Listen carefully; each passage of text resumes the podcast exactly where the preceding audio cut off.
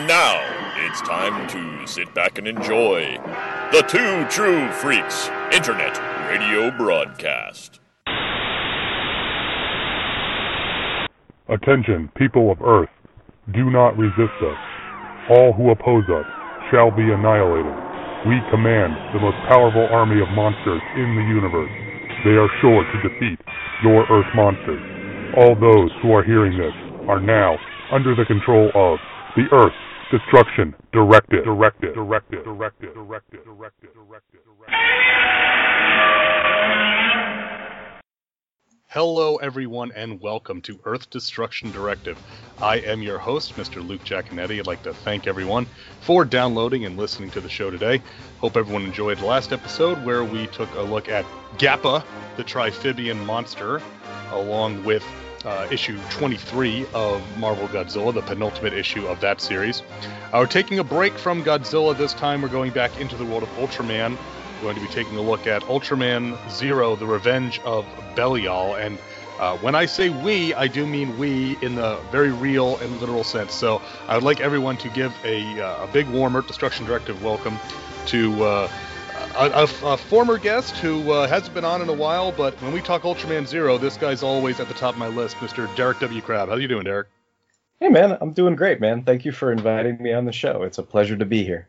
Oh, it's no problem. I, I it's hard to believe, but I was looking through the archives, and it literally was four years ago, to the month, that we did Mega Monster Battle Ultra Galaxy, which of course was Dude. the introduction. Dude, this we'll, we'll we'll talk about it later, but but there's a character in this movie that makes me feel like super old. Like I, t- time is a cruel mistress. It just keeps marching forward. exactly, exactly. Oh, but uh, but yeah, like I said, we're going to be talking about the second Ultraman Zero movie, and uh, we're going to take just a, a real quick break, and we'll be back to talk about that right after he, right after this on Earth Destruction Directive.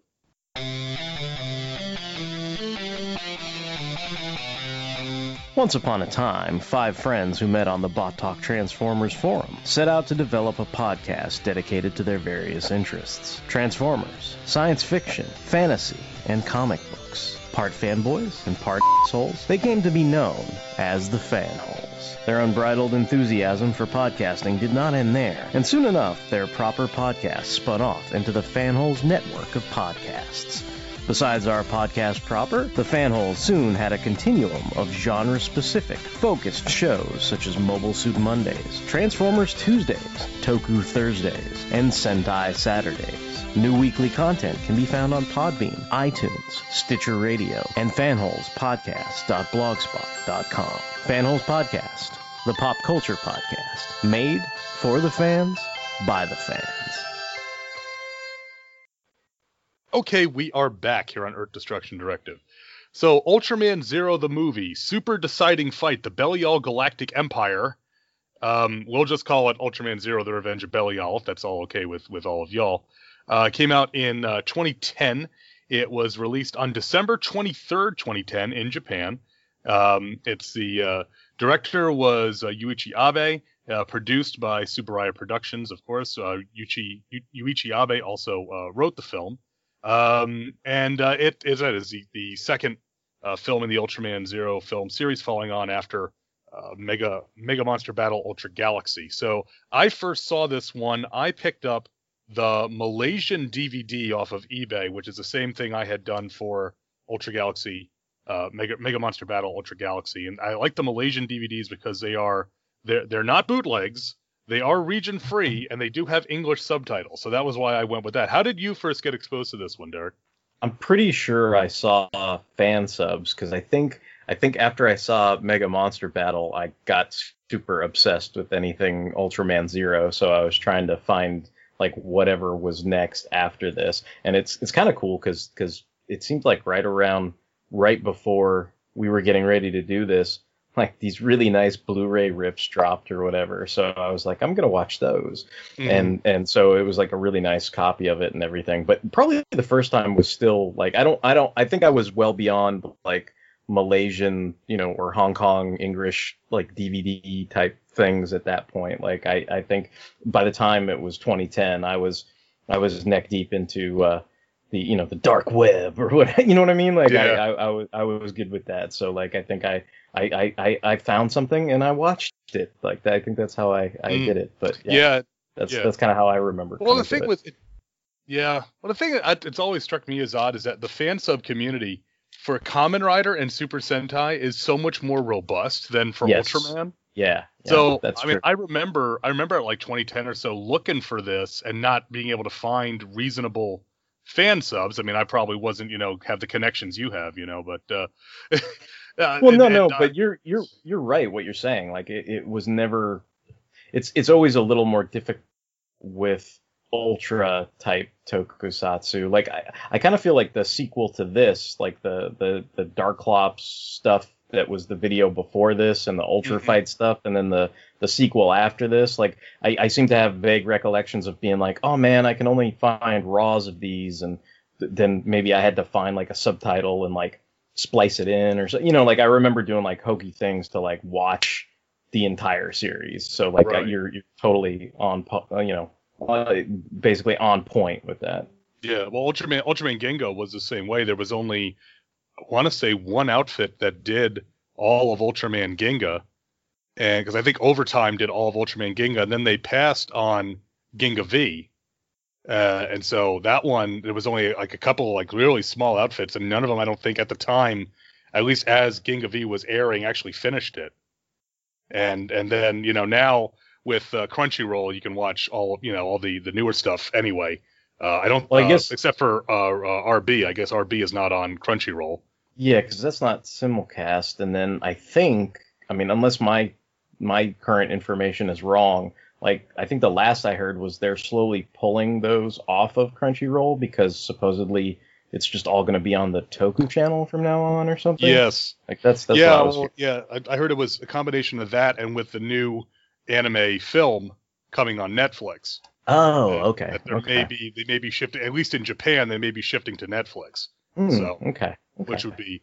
Uh, and you know the the thing about Crunchyroll, it's nice is besides the simulcast, it does have some of the older shows on there as well. yeah, yeah. You know, so it's got a if you want to watch some Ultraman, you you have some options at least now. Oh yeah, yeah, Yeah. for sure. There's, there there's is. all I do have to shows on say, yeah, absolutely. I do have to say, the old school guy in me does like getting those Malay DVDs. You know, because it's it's it, no, it's it's I don't know, it's something tactile about it. Oh yeah, yeah. I used to like when when I when I used to get major into it. I think the stuff that I ended up getting the most of was like probably like Gundam DVDs because I Mm-hmm. was trying to watch all the series, you know, before they were imported over to the states. But I just think by by 2010, I, I'm just going to be upfront. Like by that point, I wasn't too concerned about the physical media aspect of it.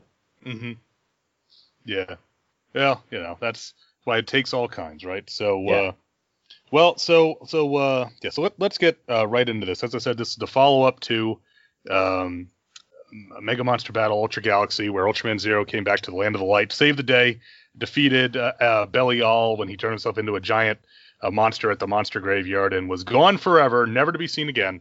Uh, except uh, now Belial is the evil galactic emperor, Kaiser Belial, and he has put together a new army made of robots called Legionoids and clones, evil clones that look just like Ultraman Zero, called the Darklops, along with a couple of allies who we'll meet later.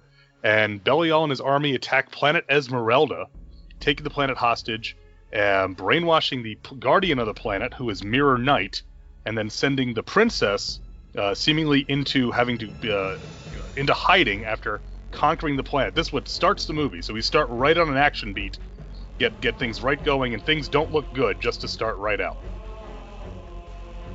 they look they look pretty bad as they start out. It's like he was I don't you know like th- this was something where I was kind of like thinking like obviously they sort of slightly tweaked Belial's look for for this film and then like that that speaking of like physical tactile things like this kind of reminds me of the things I ended up spending money on because it was like you know I think immediately after I saw Mega Monster Battle I went out and got like an Ultra Act of Ultraman Zero, and then Mhm. there's plenty of other folks in this, you know, along with like you know Kaiser Belial or whatever that all had you know individual Ultra Acts and stuff like that. Now I don't think I ever got, but the the Kaiser one did come out, and he had like the cape and everything, and he's got his generals and everything like that. But it kind of reminded me of like, you know how like Thanos would have his army of pirates and all that stuff in the early Marvel comics, but then like he'd get defeated like by you know Captain Marvel or the Avengers, or he'd get defeated in the Infinity Gauntlet and everything like that. And then you like fast forward to like series later where he's got like a whole new army of people. And i'm always like where'd you find the time to get that army bro? And like i kind of i mean i get it like like belial's you know clearly the most of these are robots. They're they're they're constructed you know they're they're in some ways they're they're a more beefy robust version of like the battle droids from you know the the prequels or whatever but Right. I, I still I was kind of like I, I did have that thought in the back of my head where it's like dude you met two generals you got all these guys together like you did all this while you were dead or whatever like you know so there's always that aspect to it where I was like dude and, and you got a you got a smooth looking like cape or whatever like you're you know Denzel Washington in uh in uh, the Ridley Scott movie or whatever so it's like he had time to do everything you know so Yeah. He's also got the big uh, the, the big fleet of ships and the one flagship that's like a hand. yeah You know, it's uh, that uh, the only thing that made me think of with, with the big hand coming up and grabbing the planet. Do you remember the syndicated uh, War of the Worlds TV show from the Oh, early yeah, '90s? Yeah, yeah, yeah. Where where they had the little suckers that came up across the planet and everything. Yeah, Yeah, that's start that's of every totally like episode. I Yeah, totally can see that. Yeah, it was that and Gigatron from uh, Car Robots. Nice. You know, he had the he had the devil hand as Yeah, one yeah. of his modes. and it always thought it was funny. They never made like the hand that could like they did didn't make the hand so it could like attach to like uh uh uh who was the, what was the fortress map Brave Maximus was that Yeah, the repainted yeah. fortress they should have had the hand like fit into his hand or something so you take him over that way but that that that might have been asking a bit much but anyway uh so this scene in addition to we see Belial's new duds and all that we get introduced to the first of uh, several heroes that we're going to get to meet in this in this film, and that's Mirror Knight. And Mirror Knight is a play on the old Tsuburaya show uh, Mirror Man, which was one of their uh, Kyodai hero shows from the 70s that was not Ultraman. So, what do you think about Mirror Knight? I think Mirror Knight's pretty cool. I think I think I've explained this before, but I have what's known as team building disease, and this is the first part of a grand grand team that's about to be assembled and everything. yeah. And then Team the building other- disease is a very real and dangerous affliction. that Yeah, it's, it's a dangerous thing. If you're if you're afflicted by team building disease, please consult your physician. Um, so the the Mirror Knight, like, I, I, see, I didn't I didn't know this until you told me about it. So because you you you schooled me on how there were you know the the previous like Showa era you know ultra characters that were uh, you know related, and then kind of going back to your point about how you know where whereas like Kamen Rider and Super Sentai have a robust fan sub community. Like I eventually was able to track down there were some fan sub groups that were doing like Mirror Man and Fireman and things like that. So I was like, oh, okay, you know, and and maybe speaking to your point of trying to get you know these Malaysian type DVDs, like something that I never got, but will kind of tie in later is uh what Jumborg Ace, right? Jumborg like Ace, I've never seen that, you know. So it's like there, so there are those series, right? And so you're like, oh, okay, that's cool that that they have those characters and everything. I mean, I really like the whole like theme of it. Like, I, I, I mean, I, I guess you know we briefly see it, and and we'll come back to it in detail later in the movie. But like, I, I like the old school kind of approach. Like, I kind of call it the old school George Lucas approach of like planets, because I was like, oh, it's cool. It's like it's a mirror planet, like like pretty much like you know give or take, like it's you know the entire planet is based on this mirror technology. So it's like Right. it, it kind of gives you an easy thing to wrap your head around, even though it's Mhm. this galactic level scale. You know, it's kind of like, oh, Hoth's the ice planet. You know, Tatooine's the desert planet. You know, uh, Endor Moon is like the redwood California forest planet. But you know, like that. So it's like, okay, okay, I get it. Like that's that's you know what it is. And in this case, you know, Mirror Knight is the defender of this planet where you've got all this kind of cool technology where it all seems to be based on you know mirrors so people can have you know sort of trickery images can be manipulated and they also have like all these defenses and shields and everything and it's it, it's cool because the the plate he has kind of represents his symbol in a way, and and and then he kind of projects that symbol. So it, it's really easy to pick up on who he is and what his powers are and every. Mhm. And you know, you're kind of on his side because he's defending this princess at the outset and kind of in some way sacrificing himself, you know, so that she can sort of go into hiding and everything. Right. I think, I it's I, I like about uh, Mirror Knight, and I'll come back to this with the other the other heroes as well, is that he's not just an Ultraman with a different suit. He he Hmm, really yeah, does. yeah. Ha- he has his own fighting style. He has his own look. I like that he's a bit slimmer than all the other heroes. He, he's almost like um, a a little bit like kind of how Ultraman Leo is always strikes me as being a little bit slimmer just because of his fighting style with the martial arts versus more the, the grappling and, and that kind of stuff. So Mi- Mirror Knight is he uh, if if you subscribe to TV Tropes five man band uh, thing, he's like the Lancer. He's like the really skilled smaller guy, right? You know. so I, I like that again. There that you talk about a team building disease. You know, in the team you can't have four guys who are all the same. Right? Who are of the same gotta have- type, right? Yeah. yeah, they got to have different builds and different looks, and so he kind of has that the the you know the smaller the cruiserweight almost the smaller more agile guy look, and and, his look is very it's very simple, but I like it. it. It's very clean at the same time. It's not super busy or anything. It's just a very you could see him as like this noble guardian character. Yeah, and, and, and the, the the hard lines he has distinguish him from some of the smoother lines that maybe an ultra character would have on their head, and it also Right. evokes the the knight imagery, like that he's you know that, that like th- th- this is a royal almost fantasy type of planet you know that mm-hmm. he's a knight defending a princess and then you've got like a color scheme that is completely counter to any ultra hero as well. So you've got, you know, he's got like the greens and the yellows among this kind of silver kind of Mhm. base, you know, Right. color or whatever. So yeah, yeah, that speaks to what you're saying as well. Like he does, Yeah. he, he he does stand out from any, you know, ultra character that we've seen to date. Yeah.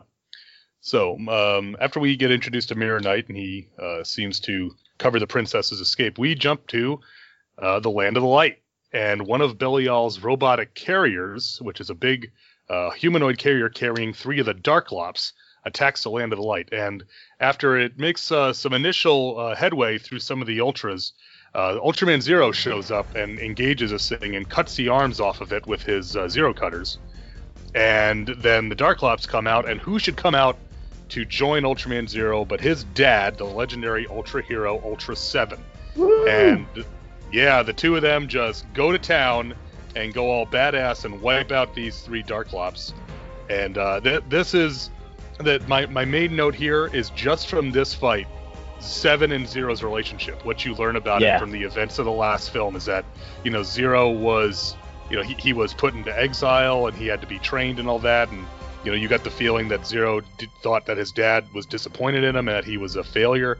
And then at, at the end of that film, they you know they really reconciled and Seven showed how much he cared for his son. Well, now you can see that they're they become more comfortable with each other and Zero is okay with how his dad feels about him and Seven is very proud of his son to the point that they're fighting literally back to back at one point just Yeah. chopping through Darklops and that that's just and they they hook the the uh, the eye slugger and the zero sluggers together in like the triple blade it's like well geez that's just cool right there yeah, I mean the the the other thing that that's cool is the Ultraman Zero's introduction. He gets his own introduction before they they drop the Ultra Seven on you, Mhm. you know, and and then then it's a cool comparison because you know you've basically got all these NFG, you know, Ultra Babes or whatever they are, these these Ultramen in, in training, and they're not quite standing up the best they can to these robot carriers and everything, but of course when Ultraman Zero is introduced, he's like super badass. He takes down one of those carriers single-handed,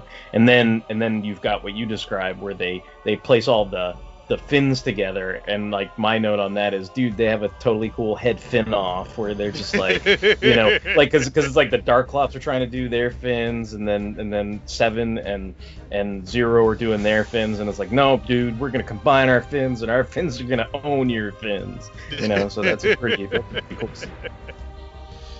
Yeah, well, the, you know, the the Eye Slugger has always been like the, you know the, the coolest thing that Seven had, and so of course Zero's got the two Zero Sluggers, so it only makes Yeah, he- sense. he was he was super brutal with that that fin like when it was related to like monsters and everything like kaiju you know so like oh yeah, th- this is a little more i guess maybe fun or tame because you know the Darklops are kind of you know essentially like you know i don't know giant foot soldiers from tmnt or something like that you know where, where it's like oh you know the cartoons where they'll just kind of blow up or whatever and you don't you don't have to deal with any you know consequences to it you know right. They're they're not uh, they're. It's not like in Ultra Seven where at one point he slashes a monster and gets sprayed with gore Right, right. Goop comes out of their neck and all Yeah. that kind of stuff. on a, and this is a kids show, folks. Uh, but yeah, I, I did I did really like this this whole battle scene. Again, where we've got two scenes and two fights essentially, or two action scenes anyway, you know. And uh, but just seeing seven and zero going out there going to town, and like you said, zero gets he he's he I'm trying to think of like a good like anime comparison because he's just because he he he's he's cocky but he's not a jerk about it. Like he knows that he can handle it and so he's enjoying himself Yeah, But, it's, it's interesting yeah. because I, I think initially when he was sort of in exile, you know, he, he kind of reminded me a bit of Vegeta. But I Mhm. guess you, I see your point to where at this point he's not, you know, he's not evil and or arrogant. So you know, maybe it's like it's like this is, you know, pink shirt bad man Vegeta, where like a dad and kind of you know domesticated a little bit. You know, like he, he's not he's cocky, but but like you said, he's he's sort of reestablished that relationship with his dad, and you know he he he kind of he still has the, that kind of you know attitude that he's always gonna have, but it's not it's not so in your face that you you know you, you're not turned off by it. It's Right. it's it's kind of a it's it's almost like a you know I don't know Kelvin Kirk kind of cocky. You know what I mean? Like where it's like you like it because you know he's gonna do cool things. You know, it's like Mhm. it's like a you know he's got that sense of arrogance, but it's it's an earned arrogance because he can most of the time he can back it up right. with, with you know his actions and everything. yeah yeah. I, and and it, it's nice to see because you don't always get that with the ultra characters a sense of growth you know that that this this zero clearly has grown from the events of the last film you know and he's uh, kind of found his found his place in in the land of the light here you know because then the the scene that follows right after that all of the ultra brothers all get together and they uh, they're deciding what to do because they've they find a piece of the Dark Darklops that is transmitting the energy back to a different dimension, as as as you will do, and uh, so they're they're they determine that they're going to go and stop this because that that's what they do. They they stop the bad guys, right? So so they're they're trying to determine a course of action, and it's Zero volunteers for do it, and Seven immediately endorses him and says, "Oh, maybe this is his destiny to go on this fight." You know, and, and investigate what this is and figure out and solve and save the universe. So there's there's no there's no question that he has redeemed himself after his you know when he tried to steal the the power of the of the land of the light take it for himself that now he's an uh, he's not an ultra brother because he's not a senior enough ultra but he is a valued member of the of the crew and they trust him completely in the point that they send him alone on this mission into another into literally another universe Yeah, I think I think kind of like th- this is sort of how I feel about like Transformers a lot, but mm-hmm. it, it applies to the Ultraman characters here. Like I enjoy seeing characters like that in their quote unquote natural environment. Like I love I love being in the M78 Nebula. Like I love them being in the land of light. Like I like seeing the sort of, you know, light green, you know, castles and and and architecture and all that stuff. So like Right. th- this whole kind of backdrop is always kind of cool to me and everything. And then and then to what you're saying, like y- it is cool that like he, you know, like you know this is his movie, you know, like he's he's clearly the main character and it's going to be about him and and you know that the other ultra characters are basically entrusting him with this, you know, job essentially. hmm Yeah. And, and and and I do and I this is the same kind of the similar stuff from the last film, but I do like the design of the Land of the Light. Like you say, it's very it's very alien, but you can it, it makes sense, you know. And we do get to see a lot of different environments, uh, mostly in in in space in this film. So it, it, it's visually very interesting, and I'll, I'll point some of that out as as we go along. But um, yeah, so so Zero gets uh, they they give him a bunch of uh, they, uh, Seven gives him an item which becomes a Zero bracelet, and it's a backup power source that has three uses, and I can't imagine why it only has three uses for our three act film that we're about to, to unfold before us. But that that's what he gets. And uh, and then uh, Zero blasts off uh, into through the dimensional barrier and into the multiverse and into the other universe by following the signal from the uh, the piece of this of the uh, Darklop that they recovered. The art design of him flying through the out of the universe or, or, out of the galaxy and into the universe and then into the multiverse, I love it. I mean, it, it looks like it could be something from like a, video game or a music video, but just with Zero flying with the song playing in the background, it's just fantastic. I really love that. It's such a mean, simple I... thing. It's you know just him traveling, but they really, I, I, think the the art design team did a really good job in making that look unique and, and special and a little fascinating.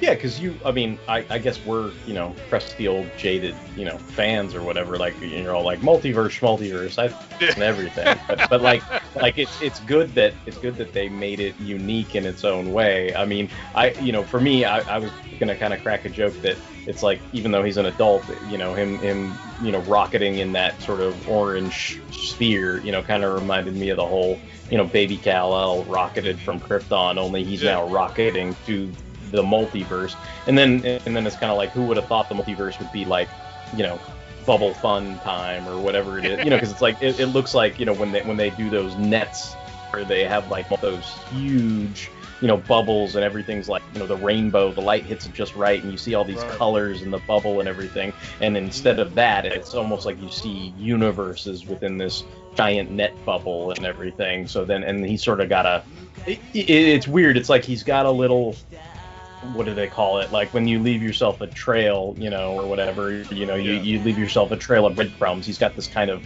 weird, you know, energy trail of breadcrumbs that's pointing him back to his bubble. You know, this is this is my universe, but now I have to find the other bubble that leads me to the universe I'm supposed to go help. Yeah. Maybe that was the man behind uh, Belial was Mr. Bubble the whole time. Mm-hmm. so, Mr. Bubble. Mr. Bubble. I mean, he's all pink and friendly looking, but you never know. You know. You never know. He could. He could be. He could be totally evil. uh, okay, so from there we shift to the planet Anu, where uh, Belial's uh, army of Legionoids is attacking because they are looking for emerald deposits, and this planet is rich in them.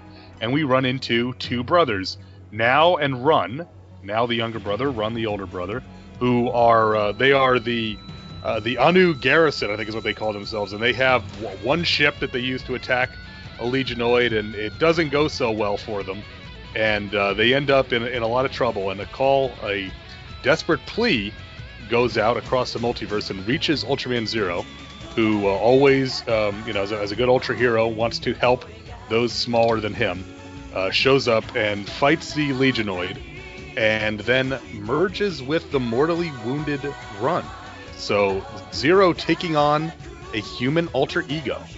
Uh, very a big step for a guy who had said, we, as you said, we when we met him in the last film, the entire film took place in kind of the Ultra's home areas. So there wasn't there was some humans, but you know, Zero never took on a human alter ego because he was never you know, like um, like Ultra Seven, who you know masqueraded as a human on Earth, or Ultraman, who merged with Hayata. So Zero gets a, a human aspect and gets to live as a human for a little bit in this film. What do you think about this development? Because I'll be, I'll be honest, I, uh, I I always thought that that was something that was very unique about Zero in his first appearance, was that he never had that human connection, and so we, we see his that he does care for the, the smaller lives through his actions when they're on the training planet and stuff like that. But here it's giving him a new perspective on uh, on humanity because it seems that the humans and the ultras are always instinct and somehow linked in, in throughout the universe that they always seem to run into each other. So what did you think about this development? I mean, I, I think it was an attempt to return that aspect of the Ultra franchise to a more classical trend, you know, like that, that they, they were like, oh, well, in this first movie, we, you know, we, we went, you know, pretty much balls out, you know, it was like, it was just Ultraman all the time, you know, the, throughout pretty much the whole movie, except for your, you know, your cameo appearances by some of the more classic, you know, main characters in the Ultra franchise.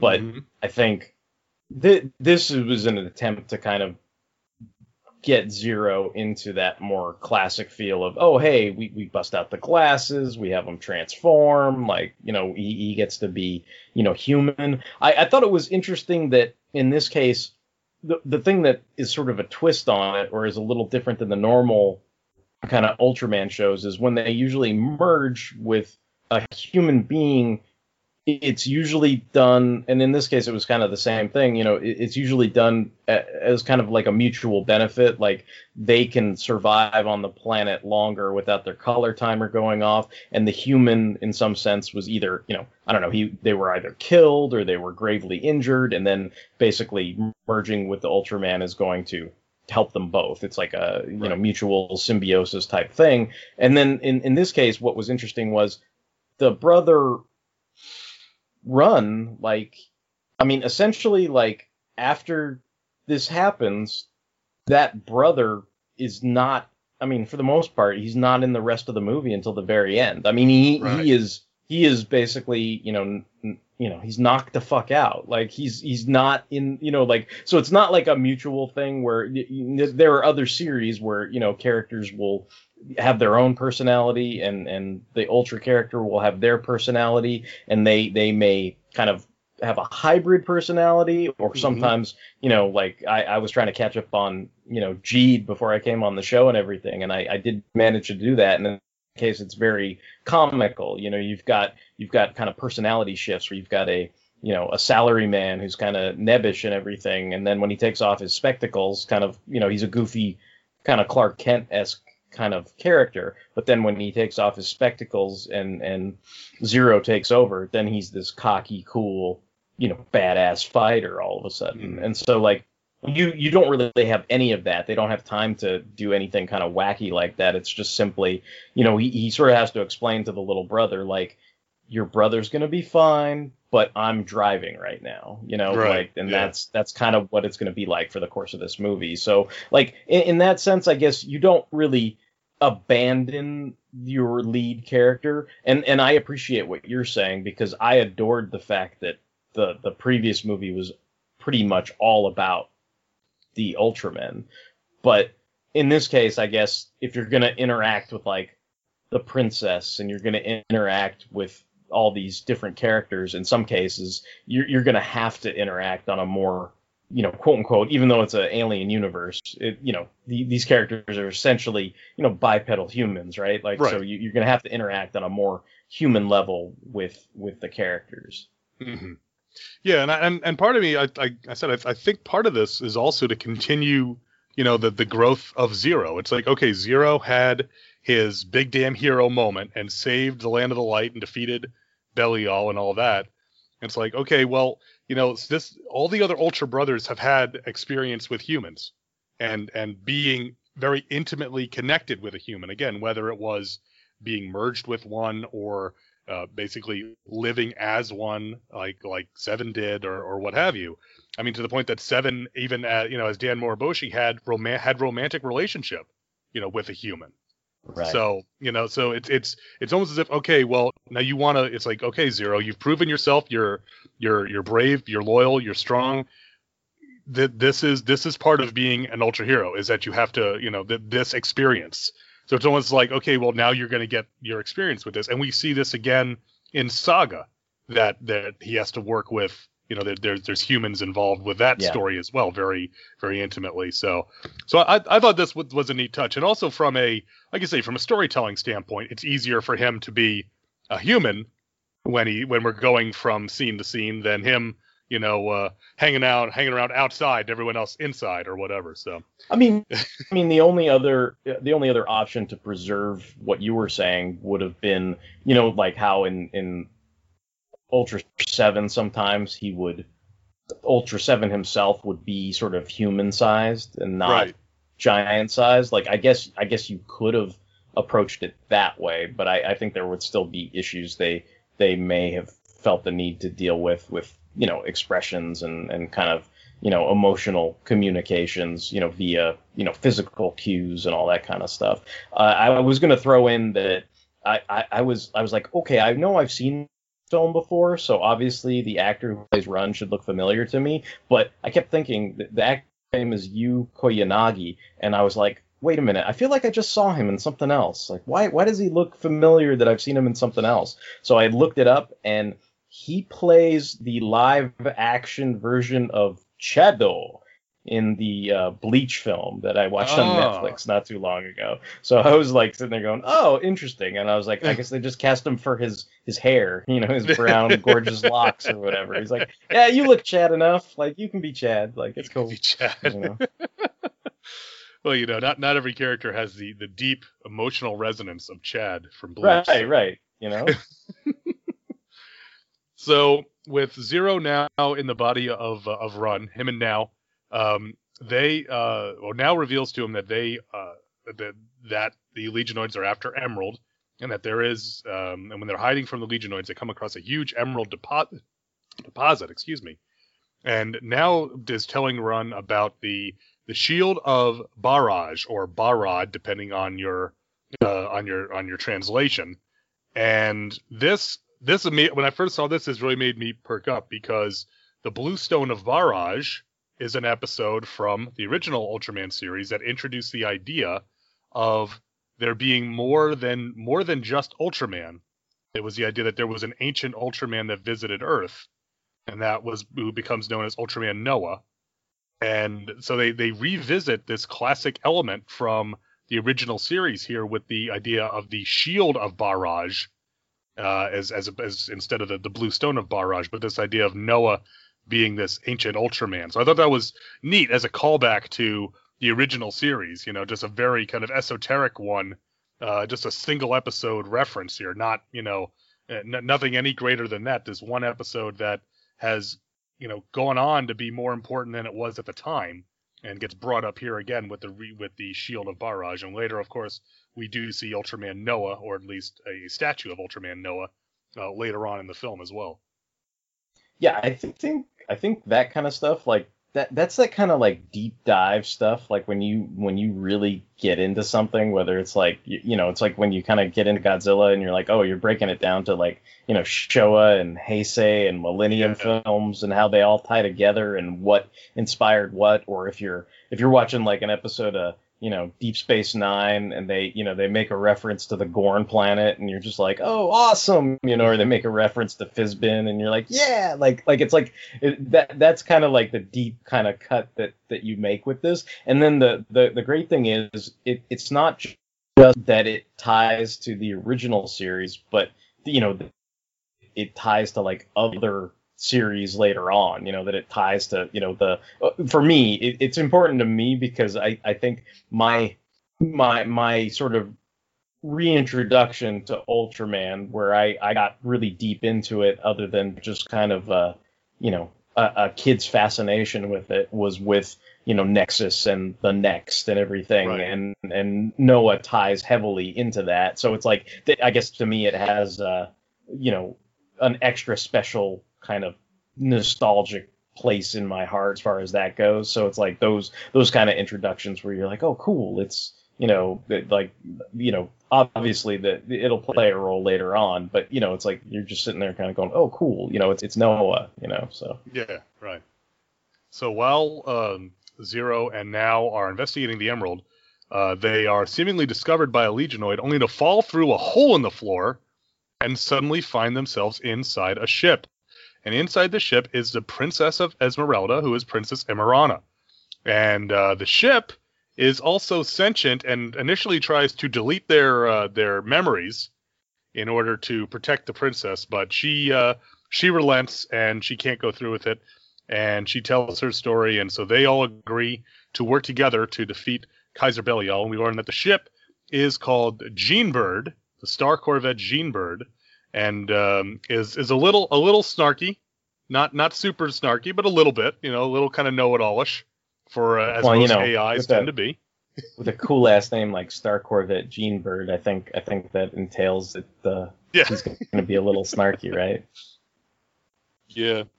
And, uh, and and I do I do like again uh, spoilers. Uh, Jean Bird becomes Jean-bot later on in, in the film, um, but they, they show the shots some and maybe again and you may have had a similar reaction, but when you've been watching Tokusatsu and Transformers as long as I have, you look at it think that's going to turn into a robot, you know? Yeah.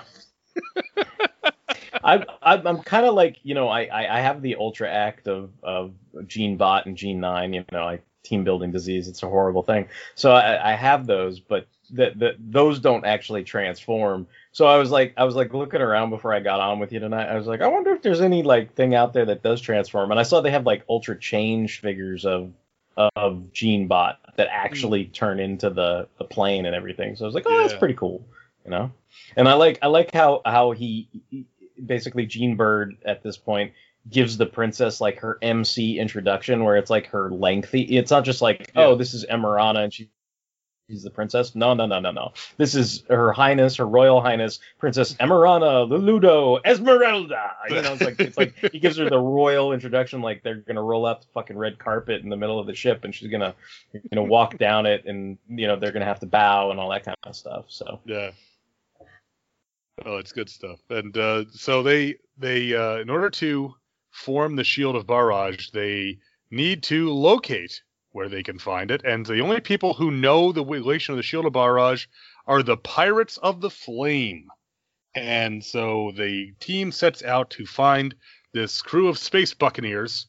And um, they uh, they they have a, a great ship which is called the Avant Garde, and I love their spaceship and uh, before and so they, they find the avant-garde and the the pirates of flames and they meet their bodyguard one mr glenn and Glenfire is if Glenn Fire. Glenfire and as i said uh, you know that um uh that uh mirror knight was kind of the you know the lancer the uh, you know the the smaller guy who's really agile and really quick and all that and really skilled Glenfire is as his name would imply the hot-headed boastful guy and I Glenfire is awesome for that reason.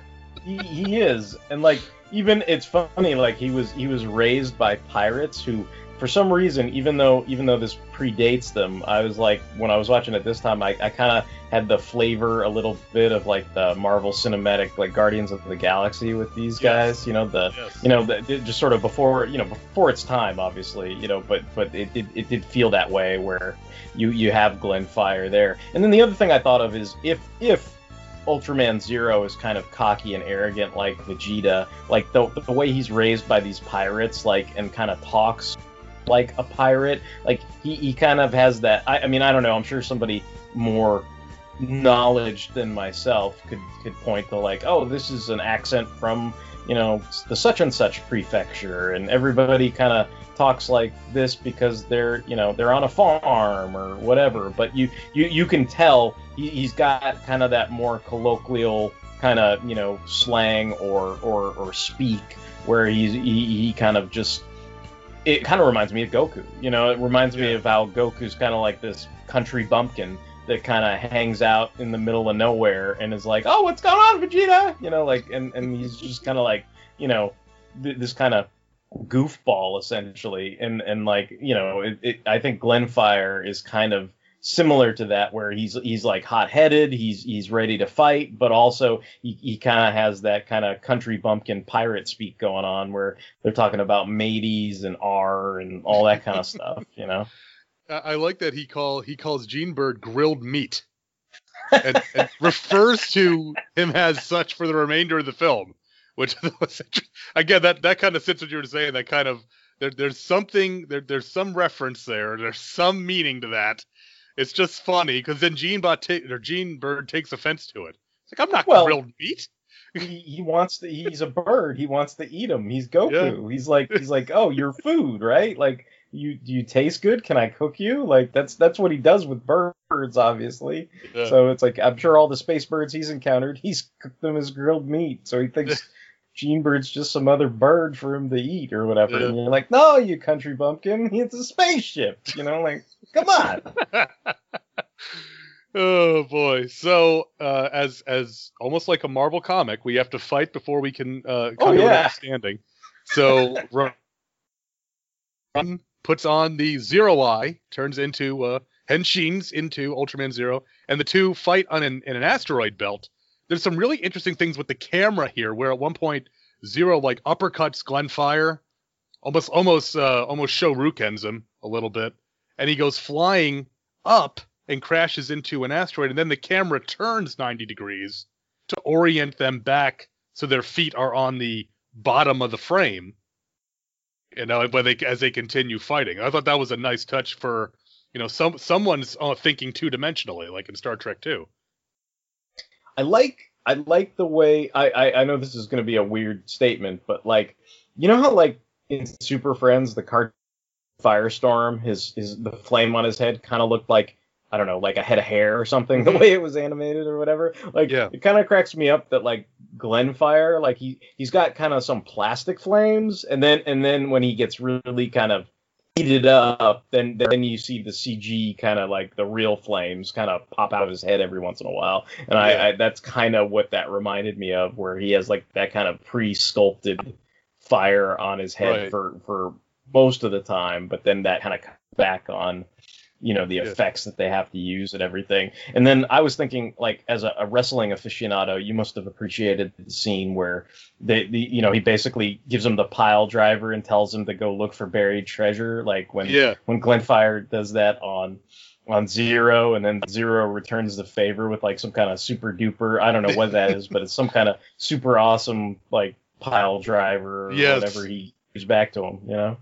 It it all it made me think of like Zangief and the the various. Oh, you're right, right, right. Yeah, yeah, yeah. Fighter, he does he does that move on him. Yeah, totally, totally. Oh yeah, yeah. It, it, it- it's I, I like their fight. And you talking about Glenfire's like sculpted head?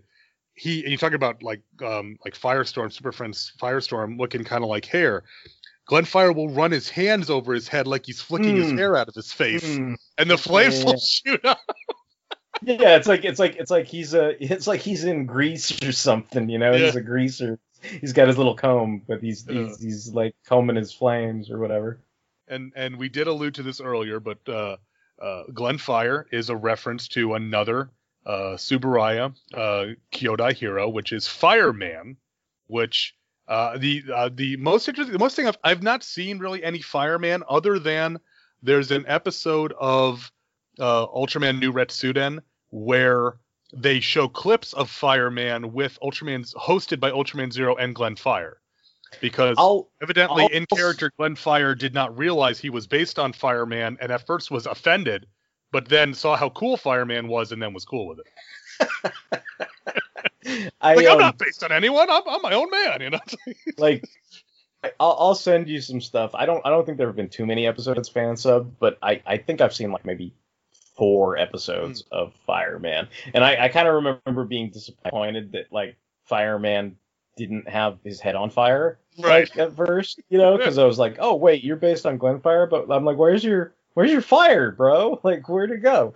Yeah. Um, but but yeah, it's it's it's an older kind of Showa era, you know, piece and everything. But I, I can't remember the group or whatever. But I'll I'll I'll send you the group or whatever. Because I'm I, I like I said, mo, like we were saying, I mean, most of these, I mean, who knows? Maybe I'll look now and there'll be you know seven episodes fan subbed Yeah. or something, or maybe there won't be any more episodes fan subbed. But the the last time I checked, there was like maybe four or five episodes or something like that. So So so this, uh, as I said, it now they fought each other and pile driven each other, and they're starting to come to an understanding.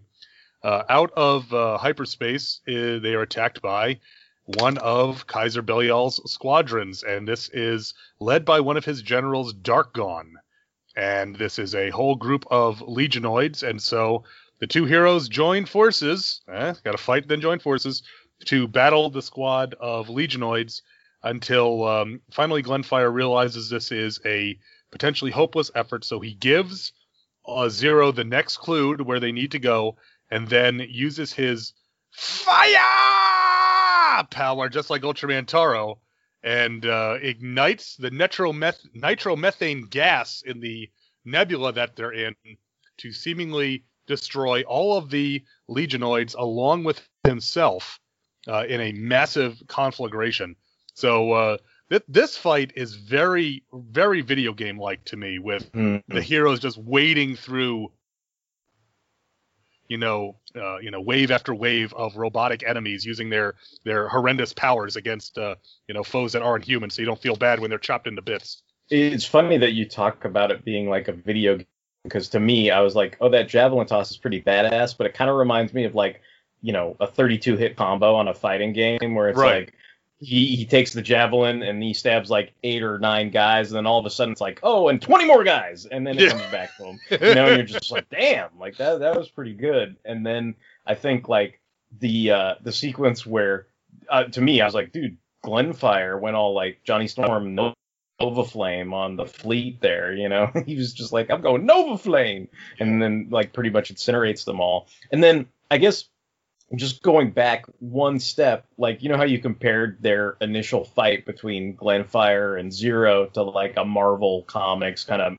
we we have a misunderstanding and now we're gonna team up. Like I, I also kind of thought of it as that you know Dragon Ball notion of like you know Goku and Vegeta fighting, but then eventually, like Goku tends to make friends of all his enemies. It's like Piccolo's his friend, you know, Yamcha's his friend, Tenshinhan's his friend, but they all started as like at least rivals, if not outright enemies. And it's like in this sense, it's like okay, yeah, Glenfire started out as a rival slash enemy, you know, but then now he's been incorporated into kind of the the family, so to speak. It's like now he's going to actually, you know, help them out and everything in the span of a couple minutes. And then I guess uh, to me, also talking about the Dragon Ball thing, like Darkgone, like you know, I was like, he, he kind of has that whole like Frieza, like oh, like you know, like where where where, and, and it, almost like that same Frieza laugh where it's like oh, or whatever that he does, and like that I think is interesting because you've got these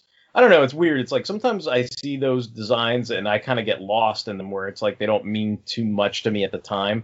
But I think in this case, like it, it gives, I, I guess they're setting up a cast of characters where Ultraman Zero has this family of, you know, allies and, and backup that he can call upon. And so they're kind of also giving Belial sort of the counterpoints to those characters so that they all have challenges and and you know obstacles to overcome throughout the course of the film. And in that respect like Darkgone is pretty good for that because it's like Yeah. he comes on the scene he's leading this big bad fleet like they've caught up to him. I mean he's not you know he, he's general veers he's not darth vader but but he serves his purpose. Yeah, and the interesting thing that I didn't realize uh, uh, until doing the research for uh, for this uh, for this recording is that Darkgone is a reference to one of the bad guys from Jumborg Ace, who is Antigone. okay And so Okay. Antigone, uh, Jumborg Ace had like the the you know a common to- tokusatsu trope with the four generals that are the bad that- guys kind of things, and I'm Antigone like- was one of them. I'm like spoilers. That so that's why that's why Jean-bot fights Darkgone, right? Right, Like, that exactly, Makes yeah. sense. Okay. So okay. Yeah, so that that was I thought that so I thought that was that was interesting. Again, I didn't I didn't even realize that, but again, um, uh, Antigone's got a sword, just like Darkgone's got like a sword arm and stuff, and okay. um, yeah. He kind of reminds me a little bit because of the way his face is. Do you remember Decimator from uh, VR Troopers, who was uh, Yeah, yeah, yeah, he, yeah. was he was like the swordsman. He was like uh, Grimlord's like right hand man swordsman dude that just had like the robot head kind of thing. And he, he was he's pretty cool in Metalder, but I you know he never really got he didn't get as he didn't get as much chance to do cool stuff in VR Troopers I guess, but just having the sword and stuff makes me make of of, um, uh, go in that in that direction I guess. Uh, also, Glenfire has one of my favorite lines from the film in this scene when Zero's color timer goes off. He goes, "Are you okay? You're beeping." what did what does he say to him? He's like, "Did your alarm clock go off?" Yeah. or something like that. Like he doesn't he doesn't understand it's like it's a it's a sign of like danger, like you know, warrior's food is limited or whatever. You know, Yeah. like like he's just like, dude, what what's up? Your Fitbit is is going crazy. Like what's what's going on, bro? Like what the, your Apple Watch is freaking out. Like what what's up, man? You do enough steps? Like what, what's going on? Yeah. so uh, before he had sacrificed himself, of course, Glenfire said that they could find the uh, the Shield of Barrage at the planet of Mirrors. So the heroes head off to the two-dimensional planet of Mirrors, and they um, they they demand and they are told that they will not be allowed into the planet of Mirrors by the Council. I guess we never really see who they're talking to here, and they say that their guardian, Mirror Knight, uh, has been corrupted and brainwashed by uh, Kaiser Belial, as we saw at the beginning of the film. And now, in order to to keep him from act, keep himself from doing the evil will of Belial, he has basically exiled himself into a mirror and refuses to come out. And so, in you know, I, I guess kind of in, in Goku form here, Zero's plan is okay. I'll goad him into a fight, and that will break him out of his funk, and then we can then we can get his help. So I I don't know. I, I might I might get you know banana peels and feces flung at me, but like I, I kind of thought of like Batman v Superman for this, like that like because because he he's he's like infected with this darkness Mirror Knight, and Mirror Knight's like not typically that kind of dark character per se, you know. Like at least that's the vibe you get. Like he's kind of a noble knight, but and he's all kind of like sullen and depressed and everything and, and then and then when when zero shows up to to fight him it's like oh okay this is it's like it's cool because you already had the fight between Glenfire and Zero where it's like oh they're both cocky dudes and they're just trying to like show off to each other like you know frat bros and be like dude my my bicep's bigger than your bicep. Like let's Yeah. let's show off let's fight you know? And you couldn't do the same thing with Mirror Knight. And and the reason why you get Mirror Knight to fight because he's infected with this darkness and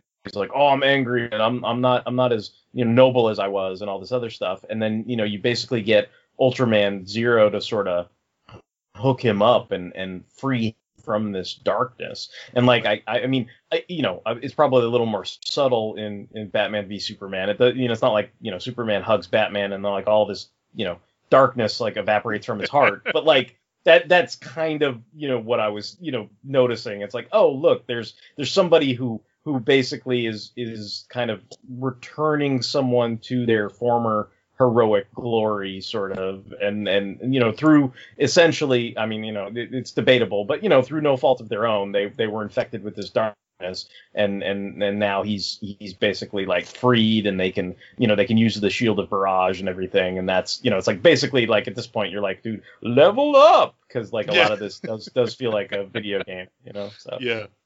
Uh, If it's interesting, you talk about um, Mirror Knight being sullen. The the pose of him sitting on the rock with his knees pulled up to his chest.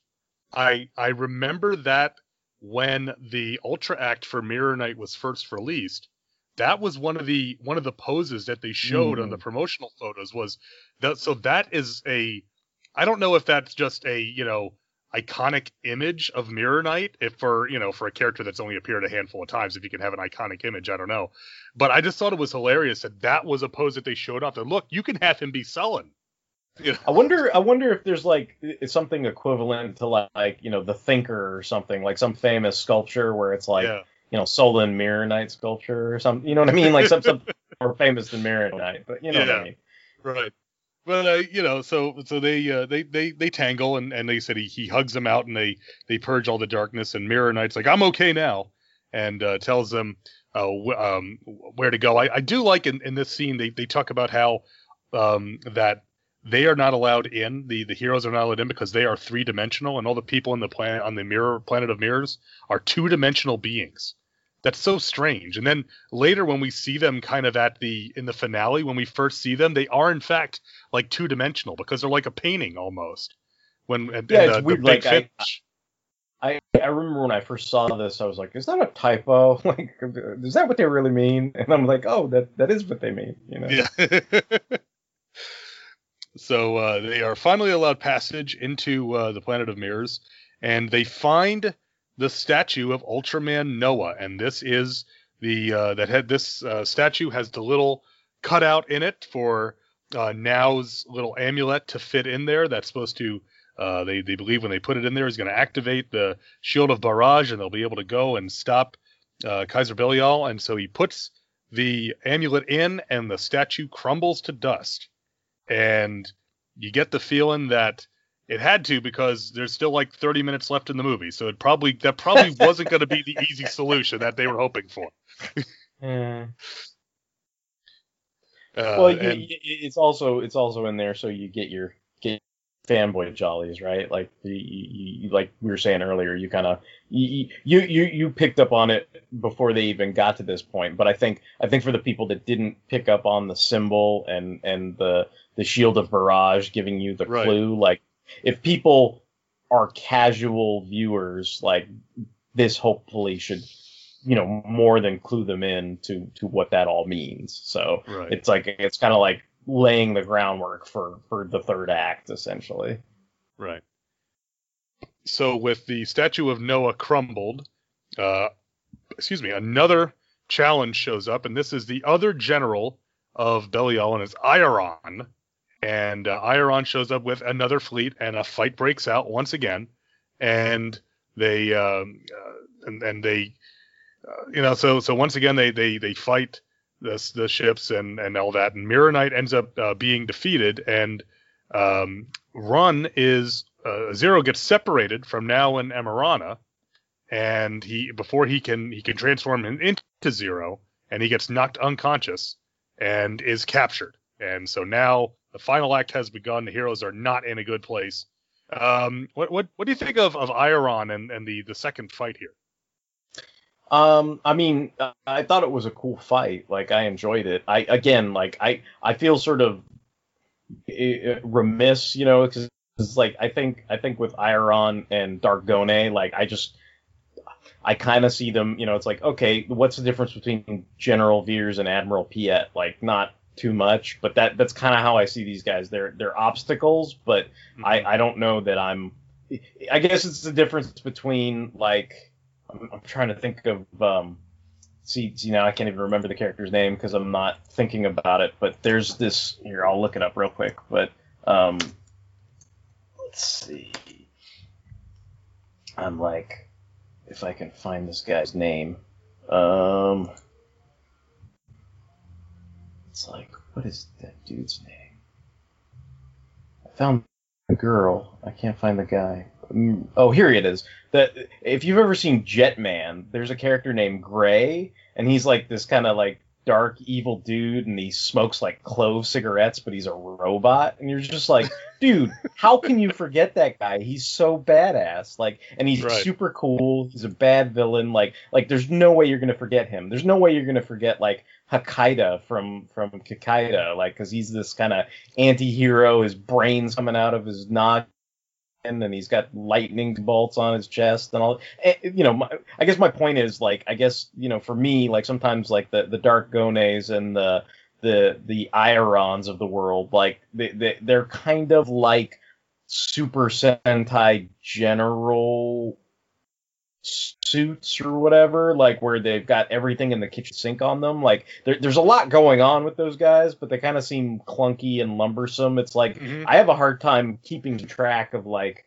super Villains. It's like, oh yeah, this is the guy with, the clock on his head and the, the watch on his head, and there's the guy who looks like a giant pyramid or whatever. And it's Right. like, okay, like like okay, I get they're bad and everything, but it's like th- those don't have as much impact on me. So like, and it's not it's not a like harsh judgment or criticism. It's just it, it's more of a you know it's more of a critique on me than it is on the film. It's just like those those those don't tend to stand out to as much as some of the other characters. Like I guess what I'm saying is there, there's probably a reason why there's not an ultra active Darkgone or an ultra active Iron because that's probably not Right. like the, the top tier thing that somebody's going to spend high end money on or whatever. Yeah, right. And the thing with Iron is again, just like Darkgone, uh, Iron is based on a uh, enemy from Mirror Man named Iron, and looks very, very similar. He's got kind of the the big shoulder pads and the big armored back and all that, and the face in the middle of his chest. So he is very much a direct reference to that monster. So much like Darkgone, it's it's more of a callback than anything else. And uh, I do like him. Just I like I like really armored guys like that. I don't. That just always is an amusing trope. Is like you know your attacks can't penetrate my armor until they you know find the one attack they can penetrate is on. Right, right, right. But spoilers, kind of, sort of, kind of happens. But uh, so yeah, sort of, sort of, kind of does. It's like what you know. He's kind of like the whole, you know, it's like the rhino or the armadillo or like. I mean, that's essentially his shtick, right? He's like, he's like, oh, this stuff tickles me. Like, yeah. I, I can, I can take anything, and then it, you know, eventually it's like, well, you can't take this. Yeah. uh, so after the fight, as I said, uh, uh, Zero as run has has been captured, and he is held in a little cell in uh, Belial's massive flagship, which is uh, the big hand that is still grabbing onto Esmeralda. Uh, Belial monologues at him for a bit, and he reveals that he is sending, using all of the emerald energy, to send a army of thousands of Darklops to invade the land of the light and to destroy them uh, to get revenge for his uh, past failures against the, the Ultra Heroes.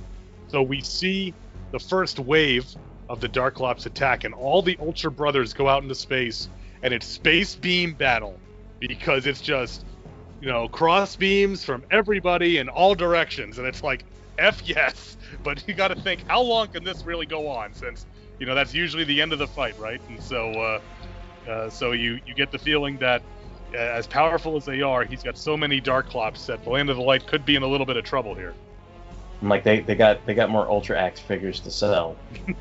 That's why we got to see all these guys in there, right? Like yeah. I, I was like, to me, this is like you know this is some of my terminology, but I'm like, dude, Belial's toe is majorly still stubbed over that scar that Ultraman yeah. Zero gave him in the last movie. Like, yeah. he's he's super he's super butthurt over it. He's kind of like, you gave me this, like I uh, and because you gave me this scar, I'm gonna I'm gonna beat you up. I'm gonna beat your friends up. I'm gonna beat your family up. I'm gonna beat everybody up. You know, I'm like, dude chill out, man. It's just a scar. Like it's like one of these extreme reactions, overreactions. It's like to to, to, to one one uh, one slight perceived slight. I'm like, you're trying to destroy the universe. I thought we killed you and not just gave you a scar, but whatever.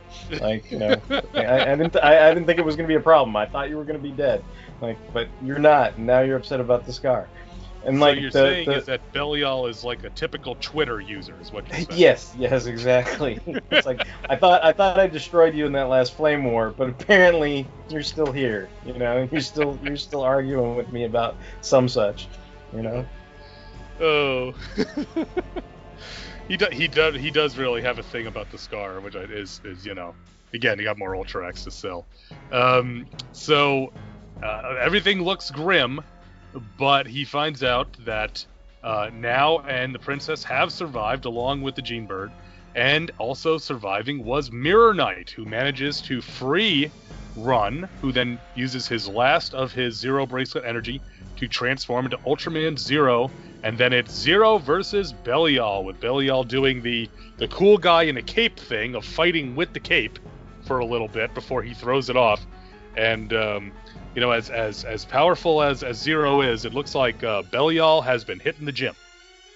Dude, like I, I was just gonna say, you're talking about Marvel Comics or does does Mirror Knight does he or does he not do the cannonball special to throw Abs- like ram yeah. to get the specs back? Like that that Absolutely. was pretty badass. Like like I, I love that. He's like he totally does the cannonball special to like get the specs back. And then like the, the other thing too is like I, I was trying to find a movie to equate it to because it felt like it felt a little bit like Aliens, but I couldn't think of exactly who in Aliens. But like dude, Zero goes all John Rambo on that hideout where he's like, yeah, you know, and he's like totally like blowing away everything. I was like, he's he's really into it at this point. I was like, dude, yeah. that, that that was kind of what that reminded me of. You know, uh, you know, so, somewhere in another in another universe, uh, Kylo Ren is watching that and like, hey. He's you like, want to show him you're tough? You destroy some stuff. Yeah, yeah. I, I, should show him how to how to do a hissy fit sometime. That's what you need. You just need uh, all destroying stuff and a couple of Darklops walking up and then going, nope, turn around, walk away. But um, so, yeah. I, you know, you know, not, not to get on a Star Wars tangent, but that, how much better uh, whether you liked, disliked Force Awakens, if they had just put the caption on the screen of the two stormtroopers going, "Nope," before they turned around, that puts it in another category altogether. But uh, no, no stormtroopers here, as uh, as Belial beats the, the living hell out of uh, out of Zero, and we get into a beam crush situation again, kind of like a video game. Both both players hit their beam input at the same time, and then who's ever tapping A faster, you know, uh, Man, overcomes. Belial Belial is tapping the shit out of his A button, dude. It's like it's like it's it, it's almost like he's got one of those like uh what are them the Nintendo Super Pads Like where he just like flip- something. he's got a turbo stick and he just flips it on like you know constant A smash or something because it it it's not even like a contest or whatever. Yeah. Absolutely, and uh, and Zero is uh, uh, seemingly uh, left um, left laying, left low. Um, so while that's going on, we get the the two battles that we kind of alluded to earlier, as Iron fights off with uh, Mirror Knight, and Darkgone faces off against uh, Jean Bird. And Jean Bird is running low on power. Jean Bird is uh, powered by the same Emerald energy that powers everything in this movie. Um, and so with the with Jean Bird uh, running low on power, Princess Emerana says that well she has all the power inside herself, and so against Jean Bird's demands, throws herself into the uh, into his engine, and this allows Jean Bird to transform into Jean-bot. And Jean-bot hooks up with Nao, with Nao running like the Sega activator to control him, and uh, and they go and and fight uh, Darkgone, and they um, lay the smack down on Darkgone with uh, with the axe, which is that is brutal. Yeah. And he pulls out the Dude. Gene axe, and then it's just like ka-chop. It's like, oh my damn, you know. I, I alluded to this earlier, but this is this is the proper time to go into it. So, the the young young boy who plays Nao is an actor named Tatsuomi Hanada or Hamada, who who it turns out is currently, or I guess has played uh, current Ultraman, Ultraman Jeed, right? Or I guess you know Red Blue is current, but you know, but w- one of the more Modern. recent Ultraman Yeah. series, right? A modern. and like so i'm sitting there going like oh wait a minute because like I, it took me a minute because like i was watching the the Jeed movie right and so this whole cast of characters we're assembling here makes an appearance in the Jeed movie and and Jean-bot stops for a minute and is kind of like you look familiar to me? And he's like why don't you can you can you say Gino fight? You know and and then and then you know of course the actor is like oh okay I'll I'll say that. And he's like Gene fight! And they're like nah that, I was just imagining it or whatever. And it's like the gag is that it's the same actor grown up right? Like he's he's playing like a 19 year old kid in Ultraman Jeed and and obviously in this film way back in 2010 he was you know what like nine years old or something like that so of course that's why i was like dude i feel so old because like dude. yeah so yeah That- I'm, I'm, I'm not laughing at you, but that is really funny about that. Uh, yeah yeah yeah no no that, that that. was an awesome an awesome Yeah. little nod you know I mean, you see that a lot in the Showa era, where the same actors would, would come back and and play different roles, like uh, like Captain Muramatsu, um, uh, or excuse me, Ca- yeah, Captain Muramatsu from Ultraman is um is is like uh, the guy is what's his name coach is coach and his like partner on, on the original Right. Kamen Rider, right? yeah Yeah. So, man, that's funny. you say Gene fight. and but I, I tell you, I do like that that whole fight because you know uh, is a very kind of active fighter, you know, and and Jean-bot is you know he he's tied with Nao and he's following Nao's moves, and you know they they start fighting with like the sword and that doesn't seem to work, so they pull out the axe and like just like Jesus, like slam it right into him like. uh I, I was thinking, like, you ever see Fire and Ice, the Ralph oh Bakshi yeah movie? yeah yeah Like yeah, at the yeah. end, when Dark Wolf like drives his axe into Necron, like over and over, Mhm. it's like, yow, just ouch. That's all that is. You know what? You know what I like about this? It's like this is gonna sound weird because I think to some people it may be a detriment or whatever, but I don't think of it that way. But it's like a lot of when he's he's Jean Bird, you know, there's a lot of kind of you know CG and things that make up the starship and everything like that. But when he's Jean-bot, like there's a lot of sequences that yeah they're they're heavily reliant on computer generated imagery but it's like not everything is. Like at some point it's a dude in a Jean-bot suit. And there's Right. something just about like seeing his like foot you know and you're like dude that's a real foot bro. Or like seeing the shoulder and you're like that's a totally real like it's it's a thing. It's not just made up. And it's like i kind of I don't know what it is. I kind of love that. Like that. That I was like, dude, it's a real Oh, yeah, shoulder. it's a real foot. You know. Yeah, absolutely. I'm I'm right on board with you. It's one of those things that, you know, that that that's if you if you become a fan of any type of tokusatsu, I think the live action stuff at some point eh, be, is is part of that equation. I don't, you know, I I mean, I I may be uh, something of an outlier nowadays, and I got into tokusatsu by watching the original Godzilla. That was the first tokusatsu I watched, and that informs everything after that. It's one of the reasons why of the big three tokusatsu TV properties, Ultraman is always my favorite because Ultraman is most directly related, both uh, behind the camera and in front of the camera, to Godzilla. You know, and and so that the live action aspect, the suitmation, you know, real, uh, you know, men in suits, for lack of a better term, aspect of it is always hugely appealing to me. So I understand exactly what you're saying. I mean, I don't mind them using the CG to spice things up and stuff, and to, Yeah. to do yeah. mecha or whatnot. But end of the day, you know, you one of the reasons that I'm watching is to see, uh, you know, the the the live action stuff, to see the the suitmation and the model work and and all of that. So I yeah I agree because yeah Jean Bird is I don't is I don't know if we see and maybe I just wasn't really looking for, but I don't remember any shots of Jean Bird that looked like a model. I think Gene yeah, Bird is that, CG the I entire think, time. I think, yeah, I think Jean Bird was CG the whole time. I mean, Right. you know, for all I know, there there is a model, but maybe it was just a CG model and not a, you know, not not a practical. Like, I don't think there was a practical model, but right. you know that that that's why I noticed in these sequences when he transforms, it's like, oh, there there are clearly some practical suits in use here, and that to me, you know, gave the scene some added life that you know maybe if it was you know just pure computer generation, then then you might go back to that feeling of you know kind of the the video game notion or you know w- whatever people call you know CG to sort of you know chastise it or whatever you know kind Right, of thing. It's like it's like you might you might have that that event horizon that that feeling of lifelessness or whatever, but I I don't think that's applicable in this scene, and it, it's cool because you know I mean it is a hybrid. I mean it's not like the background is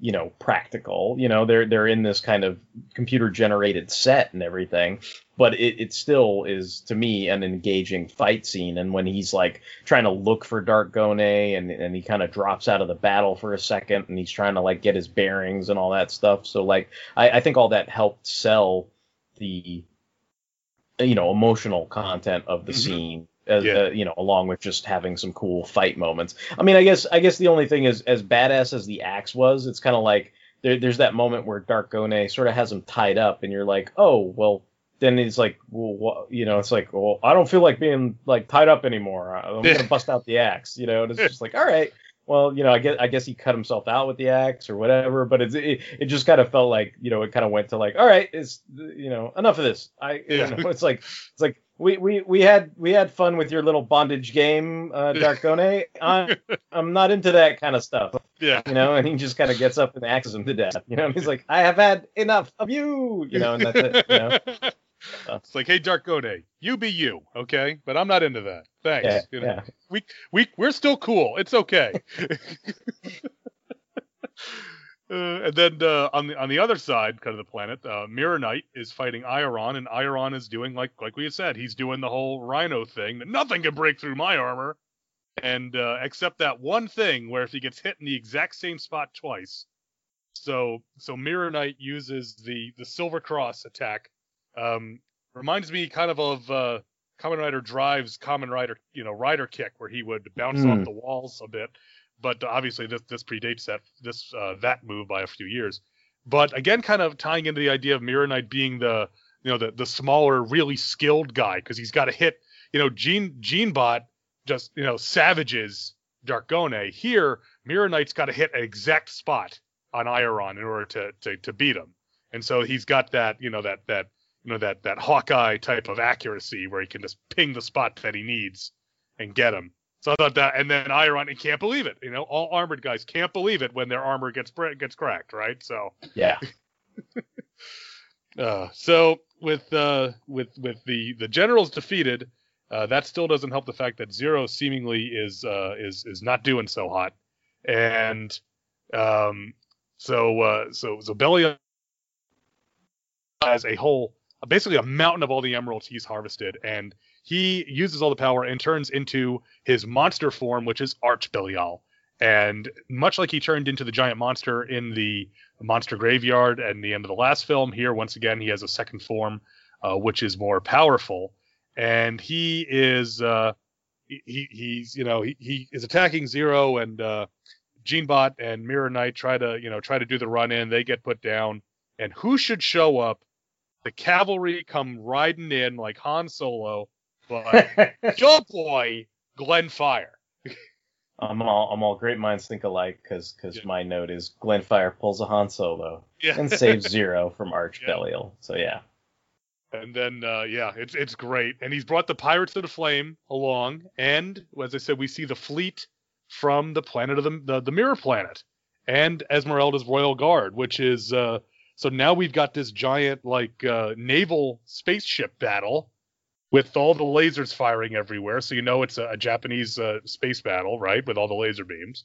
Yes. And uh, and this is this is what I was talking about when we see the they say oh it's the fleet of the the planet of mirrors and it it's it's the it looks like a painting where all of them disappear like they're painted like a matte painting like on glass of all the two dimensional beings uh you know there and they have they they they, they look almost like kind of like um, like we'd see in a in a Godzilla movie where the, the the priest on the island and the priestesses would be wearing, you know, kind of like the uh, uh, like a southeastern island type look yeah, almost, not yeah. wearing the skirts and stuff, but they they were a, a somewhat primitive looking uh, group, which I guess well, makes kind of the other group is like you know 18th century pirates in space, so. Yeah, yeah, and, and also kind of like that whole aspect of you know like knights and dragons and fantasy, like like almost like they're trying to go for a you know medieval kind of you know attire that that it's yeah. not going to be you know basically to set them apart. You know, it, it kind of goes back to that whole you know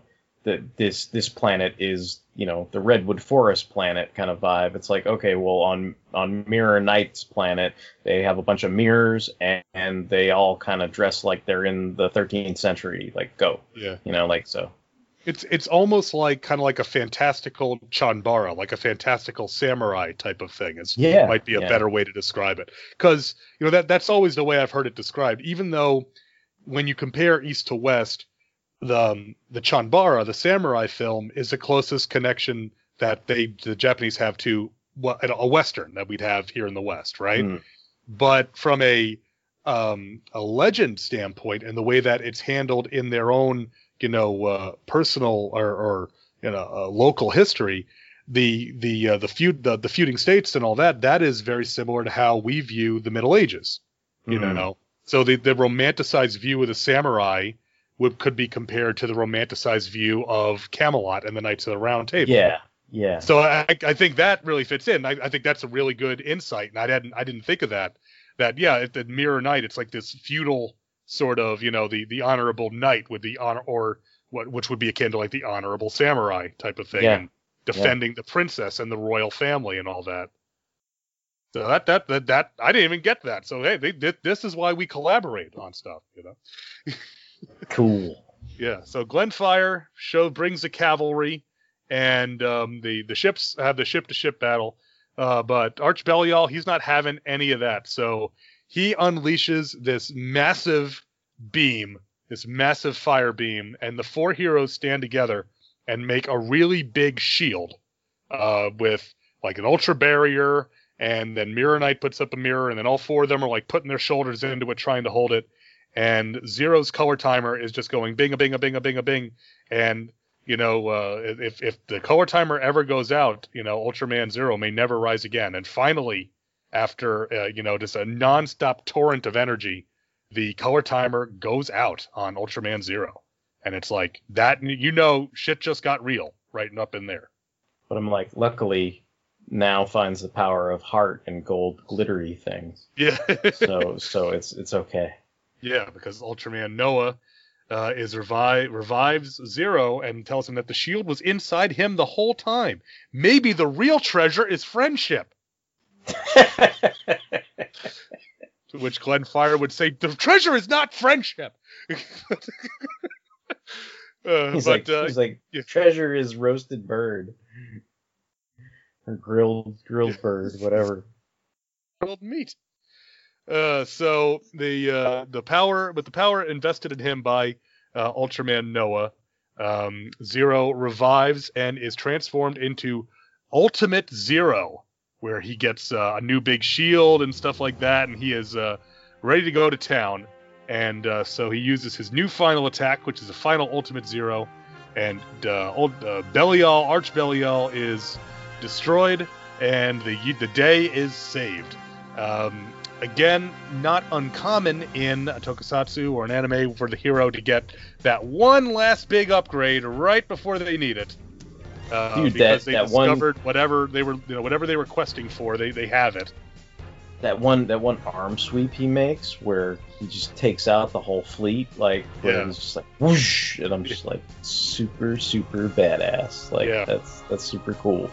You know, you know what's funny is sometimes I get like it's weird. I, I think I got used to it eventually, like the the Aegis, but like um, it- it's like so, sometimes I'm kind of like, oh, some some of this stuff I I think is like too top heavy or too busy, you know, sometimes because he's got like the big giant like you know sort of over armor on his regular suit. So it's like I guess I prefer his his base form, Zero's base form, you know, that's my preference. But it's like I did kind of get used to that after a while, where I was like, oh, okay, he's got like the extra pads and then the the the sword that kind of juts out alongside his arm and everything like Yeah. that. Like I kind of dig it, and it's like again, you know, it's like yeah, you know, go get your Ultra Act kids because Right, you know, there, yeah. there's one of those too, you know. Well, you know, didn't you? Um, I, I think it was you that, that showed me this picture where you had taken the Zero Ultra Act, and then you took the vinyl of him in the Trantector armor, and and cut cut that one, cut it up so that you could put the uh, the armor on the Ultra Act from the, the training armor. Was that you, or was that was that maybe maybe someone just shared that picture with both of us or something? I don't know. I don't. I don't have the vinyls as much, Yeah. so it probably wasn't me. Yeah, but like I, the, I, I actually the thing, the up. thing I remember I did was I did like a Photoshop where I took like all five members of the Ultimate Force Zero and like put them in like a space background or something like that. Yeah. Well, at, at Heroes Con this summer, I actually picked up that vinyl. One guy just randomly had the vinyl of him in the armor, in the, the training armor. So for like five bucks, and I'm like, yeah, for five bucks, yeah, you're coming with me. So Cool. he's actually standing here on my desk in his in his training armor, Nice. which uh, you know, which is uh, that that that always, but I, I always remember that 'cause I always love that bit with with Leo training him on the on the planet, and you always making the comment that he was like like Luke Skywalker, can't even see in this thing. Right, Eh." right, right, right. The other bit I, I really do like of this final this final bit here, the final fight against Arch Belial, is that it yes, even though the power of the Shield of Baraj goes to zero, his allies are instrumental because you got Glenfire and Genebot running interference on Arch Belial. Yeah, so he can he can do Yeah. the charge up on the the super arrow, you know. Right.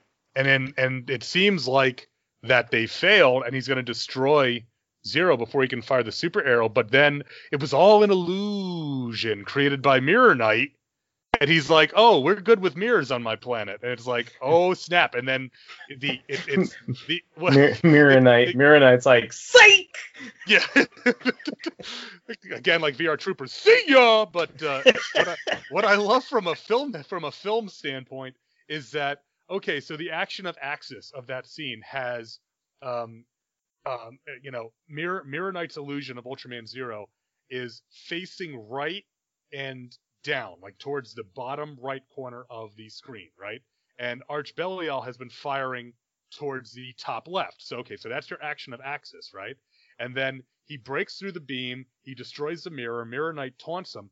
The action of the axis of action then flips so that now the real zero is on the top right hand part of the frame and is shooting down to the bottom left. So he is 180 degrees away from where Mirror Knight is, and it's all that's all communicated just in the way that the cinematography frames the shot. So I, from a you know the the the film the film 201 at Clemson University student in me loves that little bit. I, I, I like when people pay attention to the axis of action, uh, which is not always the case in some of the movies I watch. But here that was a, nice little bit. And he charges up the super arrow and then patang. But uh, so with with with Belial seemingly gone for good, we don't know. You know, I, I doubt he'll ever appear again, right? It's all It's Ultra like- characters never appear again once they're defeated, certainly. Like it's it's like Doomsday and Thanos and Yeah. everybody else I compare Belial to. They they Yeah. they appeared that one time and never appeared ever again. Yeah. well, you know what's funny about Thanos is that I, I really get the feeling that after the first story, the first big Thanos story Starlin did, where he got turned to stone at the end of it, um, with the with with the Avengers and Yeah, Marvel yeah. two In and the, in the two I really one, got right? the feeling that that Starlin was okay for him to be done because he doesn't use them yeah. for like almost 20 years, right? Yeah, yeah. So I'll have to ask him that next next time he comes to Heroes Con. I'm sure no one's ever asked him that before, and I doubt you know it'll be a brand new question. Um, but anyway, after after the fight, um, Zero, who is back in the body of of Ran, and uh, now are mourning the death of Princess Emerana, but she's okay because she used uh, uh, she has survived uh, her using all of her power, much to Nao's consternation. He's a little freaked out.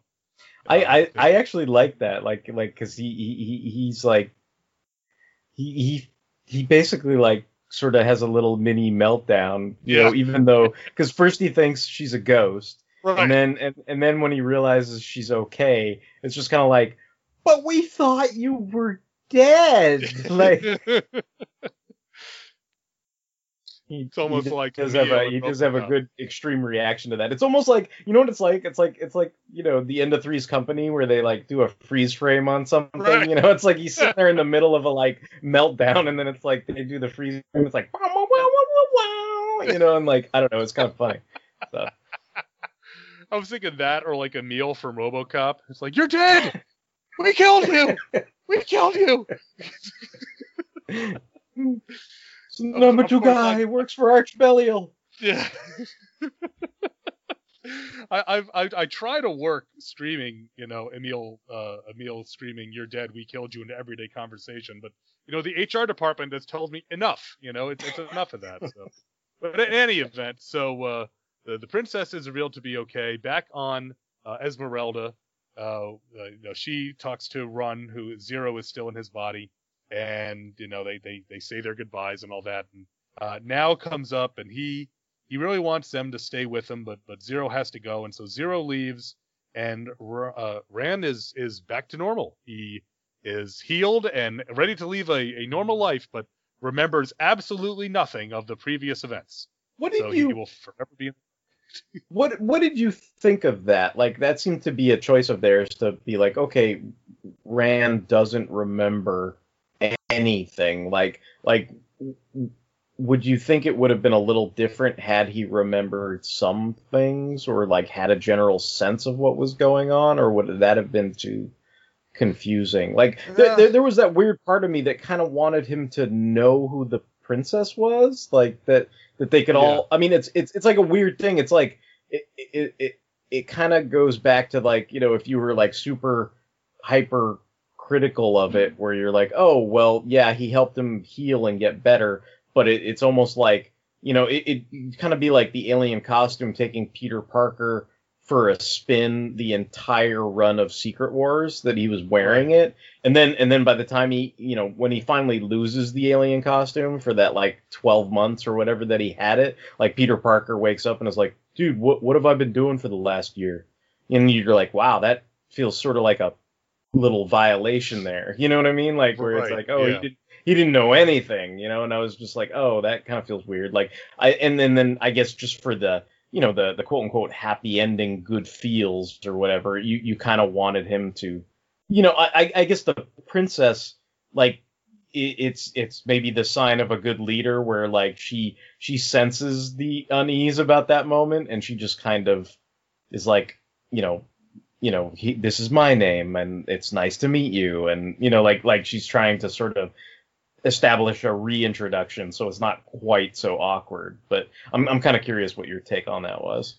Yeah you know because i i'm i don't know I, I the way i kind of i guess no prize it in my head is that he was essentially unconscious because he was healing almost like if he if he was in a coma.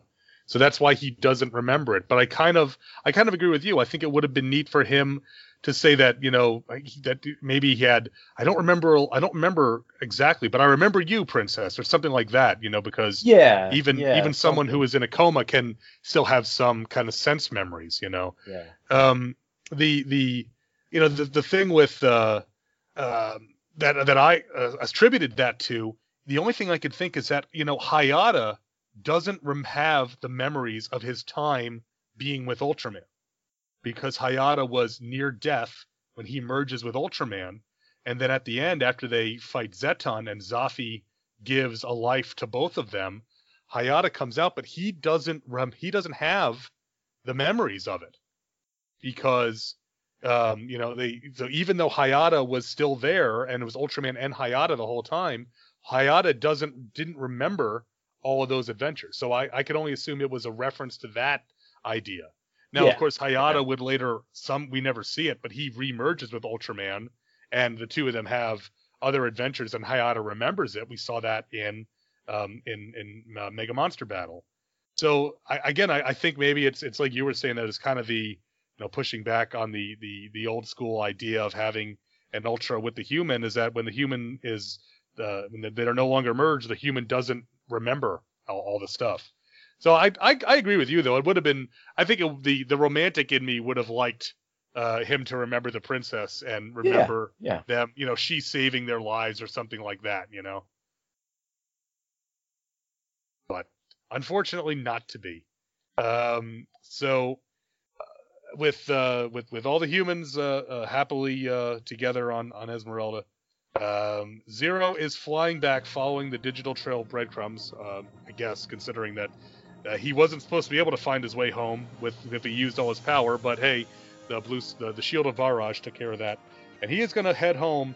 But then he is met up by his new pals, and they are asking him, "Hey, is it so? Do you have to leave so soon?" Glenfire wants to tussle again, you know, and uh, so Zero says that he's going to form his new a new space garrison, and that these guys are going to be his buddies, and that they are going to be form a team called Ultimate Force Zero and uh, so and thus in in uh, I'm, I'm, sure as you were watching this team building disease suddenly triggered into high high effect. High high octane. Yeah. team building disease where you're like yeah.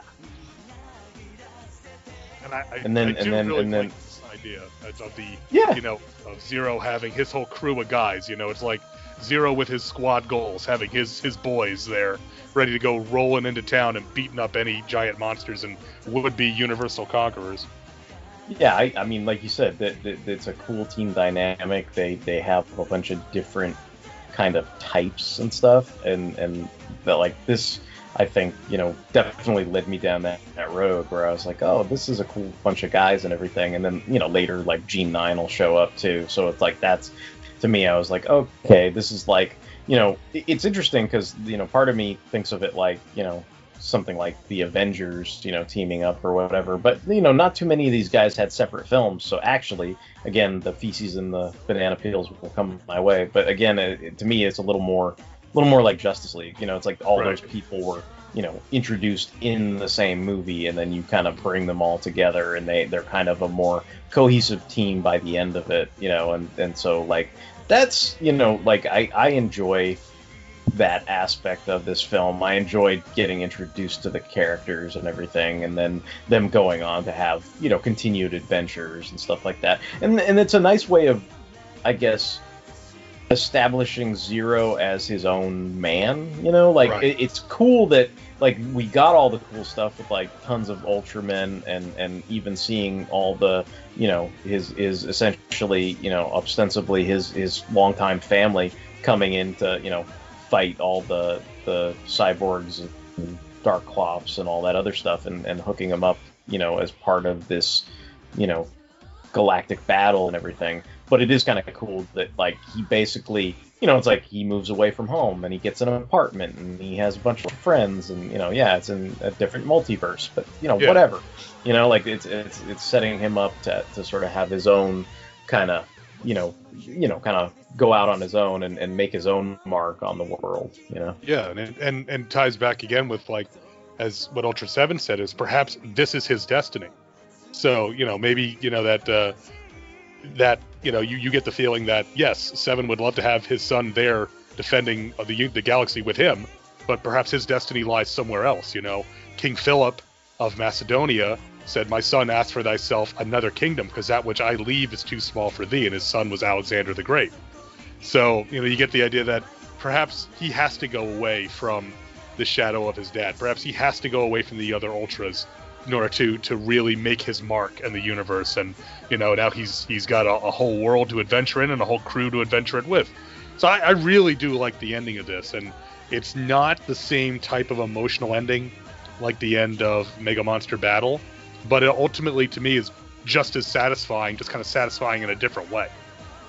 I, I think it's interesting because I think I think coming off of Mega Monster Battle, like you're hard pressed. Like if if you, you know, it's like if you compare the two, you know, it's like it's like, you know, I'll, I'll, plug another show on your network, but it's like you know, there, there's that there's that Jaws Jaws two dynamic going on, Right. you know, where where you're like, yeah, you know, this this film is not Ultra Galaxy Mega Monster Battle, but not a whole lot of films are going to be Ultra Galaxy Mega Monster Battle. And I, I think I appreciated that you gave me the opportunity to at this again and not look at it with the lens of, dude, Mega Monster Battle was so it rocked, it's so awesome. I want the next one. And then Yeah. and then you watch this, and it's a good movie, but it's not quite the same awesome as you felt with that.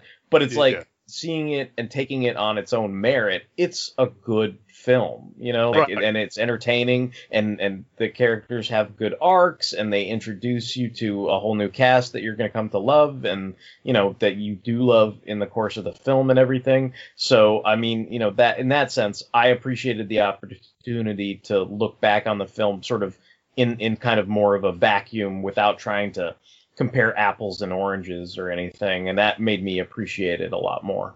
Right. Yeah, and I and I agree with that because Mega Monster Battle is really just a celebration of Ultra, you know, in so many ways, with with all the different characters that are involved and all that.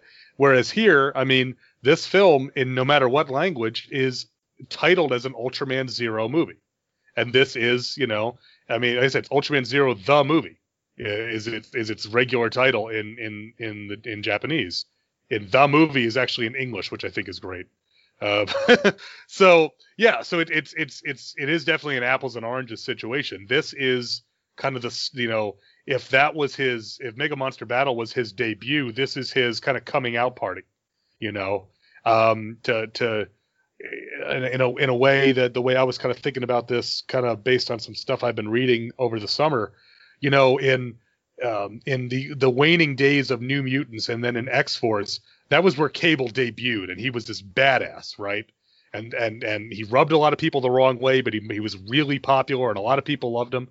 Well, then Cable, when he left X Force, went out on his own and had his own book for how many years, and developed into, in many ways, a many a, a a different character than the one we were initially introduced to, and had you know his own uh, crew of allies and his own crew of villains and other stuff that he did that was divorced in some ways from that earlier stuff.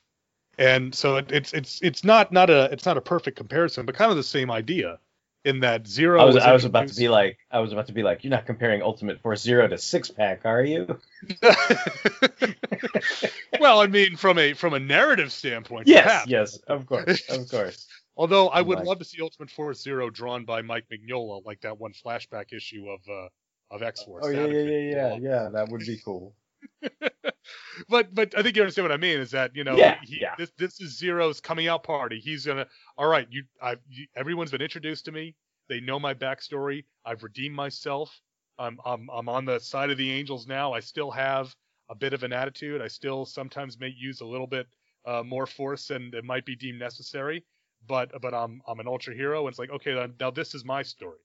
You know I, I'm not going to get a series to tell my story like a lot of the others, but this is going to be my story. This is the start of it, and it's such it's a great setup for you know as a story engine of of Ultimate Force Zero out in this new the Wild West almost, where he doesn't know you know the lay of the land like he does necessarily in his universe. So yeah, I mean I, I was happy just to rewatch this because it had been a few years since I'd had a chance to watch it, and it it to me it really holds up. Like I said, it's it's it's very episodic, but uh, you know, you kind of expect that, especially in, in a film like this, that it's going to be episodic. But each of the segments works really well, and they're different enough that they're not, even though you get, you know, two two back to back segments of, you know, we we have to fight so we can be allies. They're they're they're differentiated enough, and the story is is strong enough to carry it and keep your interest throughout the entire time. So, uh, like I said, I I'm I'm glad that you had a chance to to rewatch it and appreciate it because I I certainly did.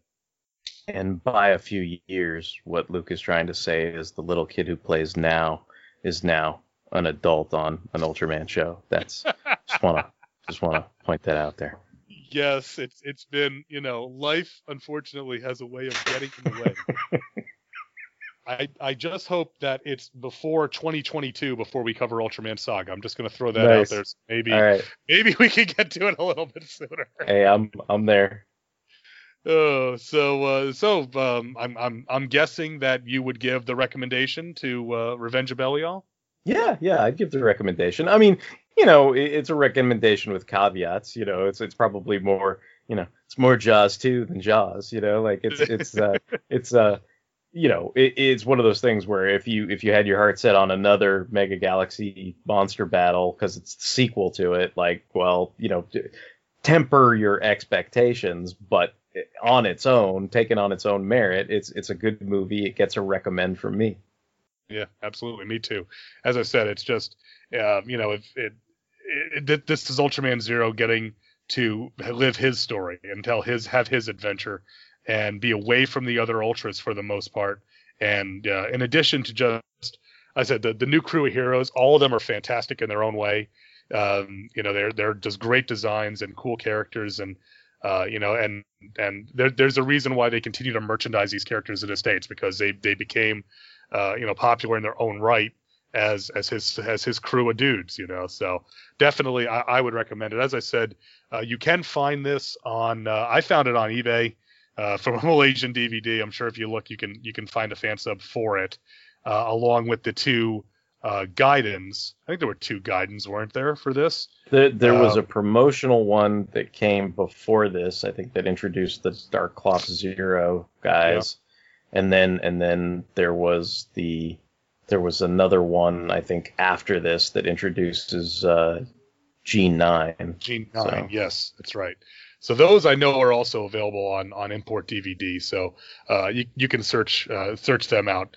Uh, again, never had an official release here in the states, unfortunately. But um, you know, hey, you never know. Like um, we were we were talking uh, earlier with with the new Ultraman anime based on the manga coming in the Hmm. spring to Netflix. Maybe maybe some of these these older properties will get picked up. Uh, I am very much looking forward to that anime. That does look really cool. I Yeah. thought. Yeah, I, I guess I misunderstood because like for a while there I thought it was just going to be like a series of films like that Godzilla anime, but I guess Right. it's a series and it does look it does look a lot more faithful to the manga than I thought it was going to be. So I was like, oh okay, Yeah, Like, this I mean probably that. be pretty pretty sweet. Yeah, the the manga is the manga is interesting, and I and I don't mean that as a cop out. It's interesting because it it some things it is very much very strictly sticking with the original continuity from Ultraman. Yeah, But then in some places, because it only counts the original show, it doesn't count Ultra Seven or anything else. So anything from so, that, so characters will appear from those later series in a completely new, um, new take on them.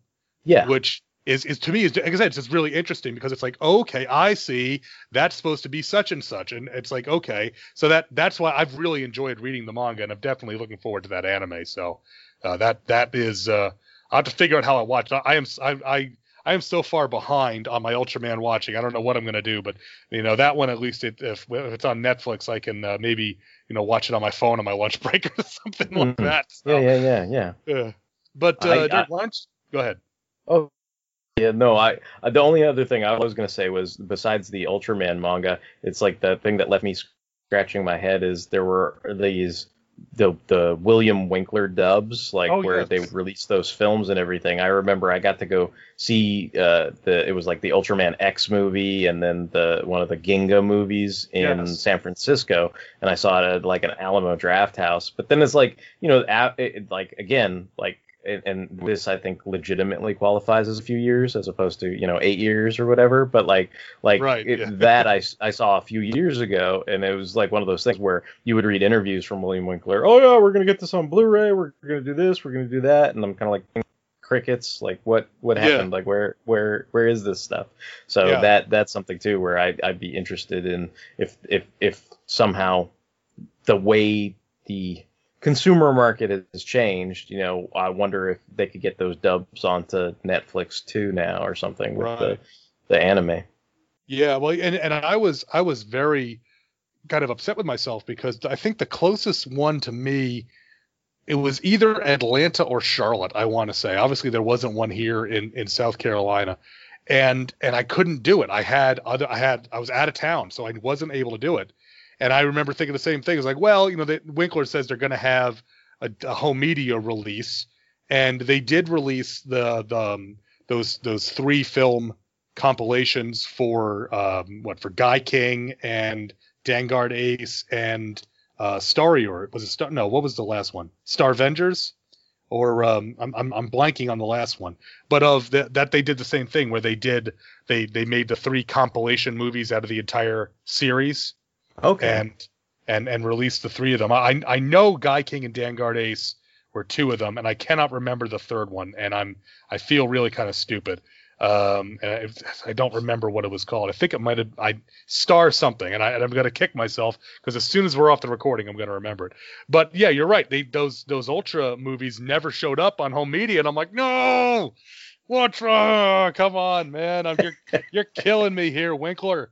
But but yeah, you know that is uh, that is the the the the uh, the, the bane of being a tokusatsu fan sometimes. yeah. Yeah. You know, I, I um you, you mentioned like Hong Kong subs, and also Ma- Malaysian subs are much better than most Hong Kong subs. I'll just throw that out there. But um, you know, it, it to me it never bothered me to get a Hong Kong sub because when I was coming up watching this stuff originally, you were you, if you got raw Japanese, you were happy as a clam. Okay. So to get any subtitles is a boon, you know. so it's like, it's like you know what? It's not perfect. I'll I'll deal. You know. yeah. Yeah. And and frankly, it's and most Ultraman stories are not so complex that you need like hyper detailed subtitles to, to follow along. You know?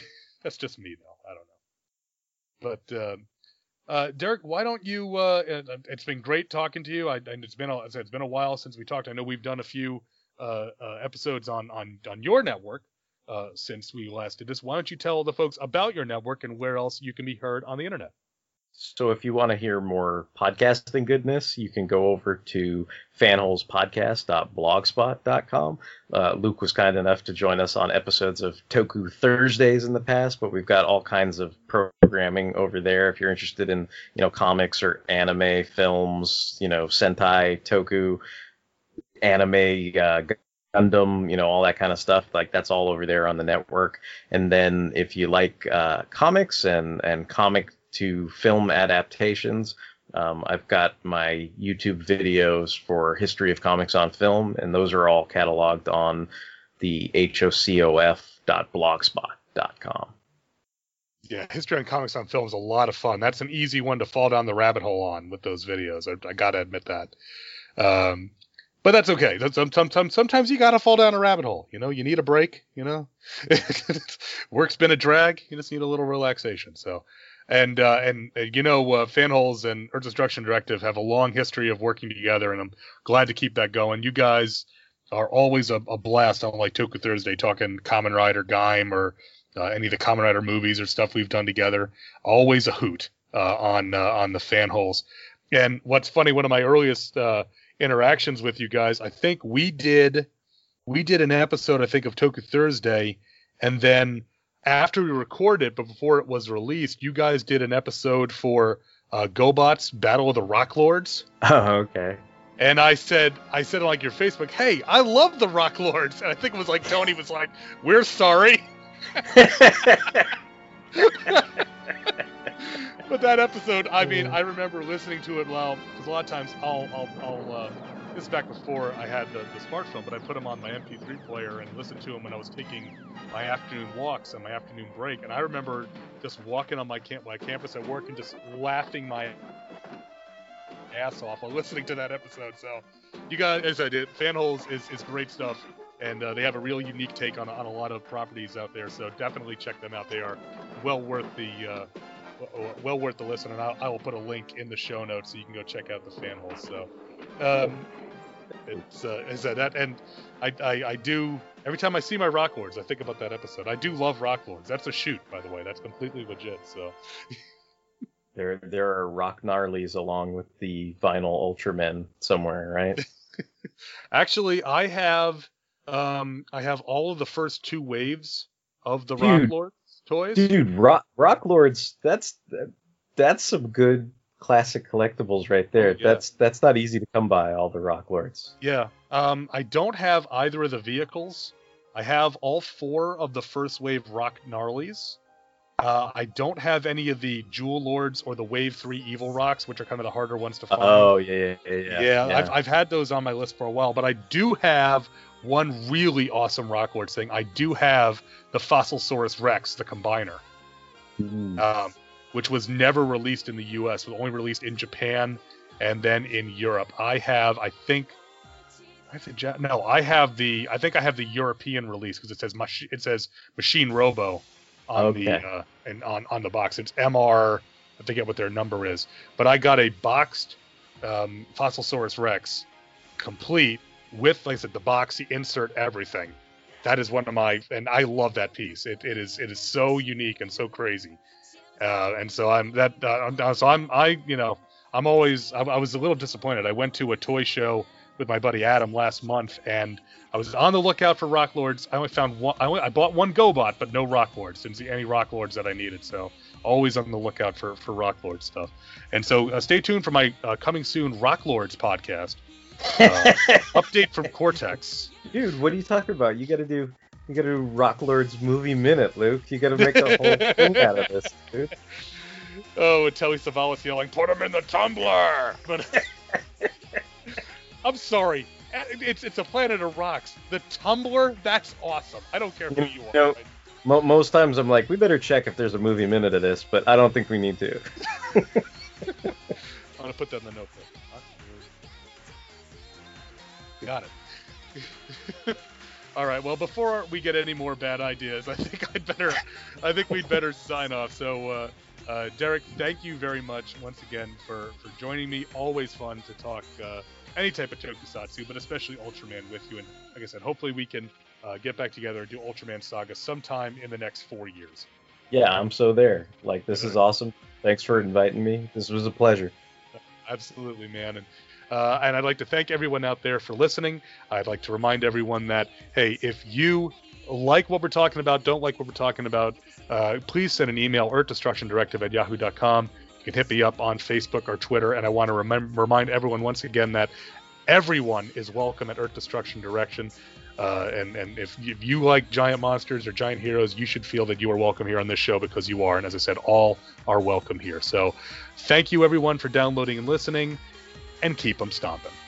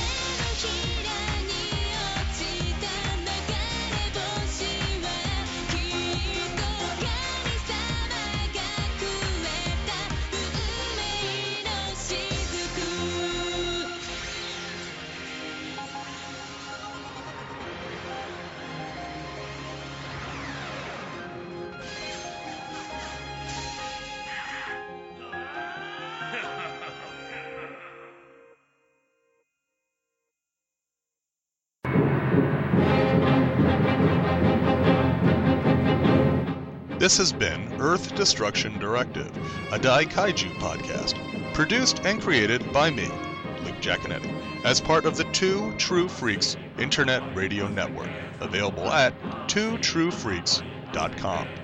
This is a fan work celebrating the history and culture of Japanese giant monsters. All movies, TV shows, comic books, characters, and other intellectual property is copyright their respective copyright holders, and no infringement is intended or implied. If you'd like to send an email to the show, you can email me at earthdestructiondirective at yahoo.com. I respond to all emails, and if you send in some comments, I'll read them on the show. All episodes of Earth Destruction Directive can be found at twotruefreaks.com. You can also find the show on iTunes. Just search for Earth Destruction Directive. You can even leave an iTunes review if you want. You can get in touch with the show on Facebook. Just search for Earth Destruction as the first name and Directive as the last name. You can also get in touch with me on Twitter with the handle Ljacone. That's L J A C O N E. And if you want to buy something discussed on the show, head on over to twotruefreaks.com and click on the amazon.com link on the front page. Any items you buy during your session on amazon.com will help keep the lights on and it won't cost you anything extra. Thanks for listening, and be sure to come back next time for more city stomping fun on Earth Destruction Directive.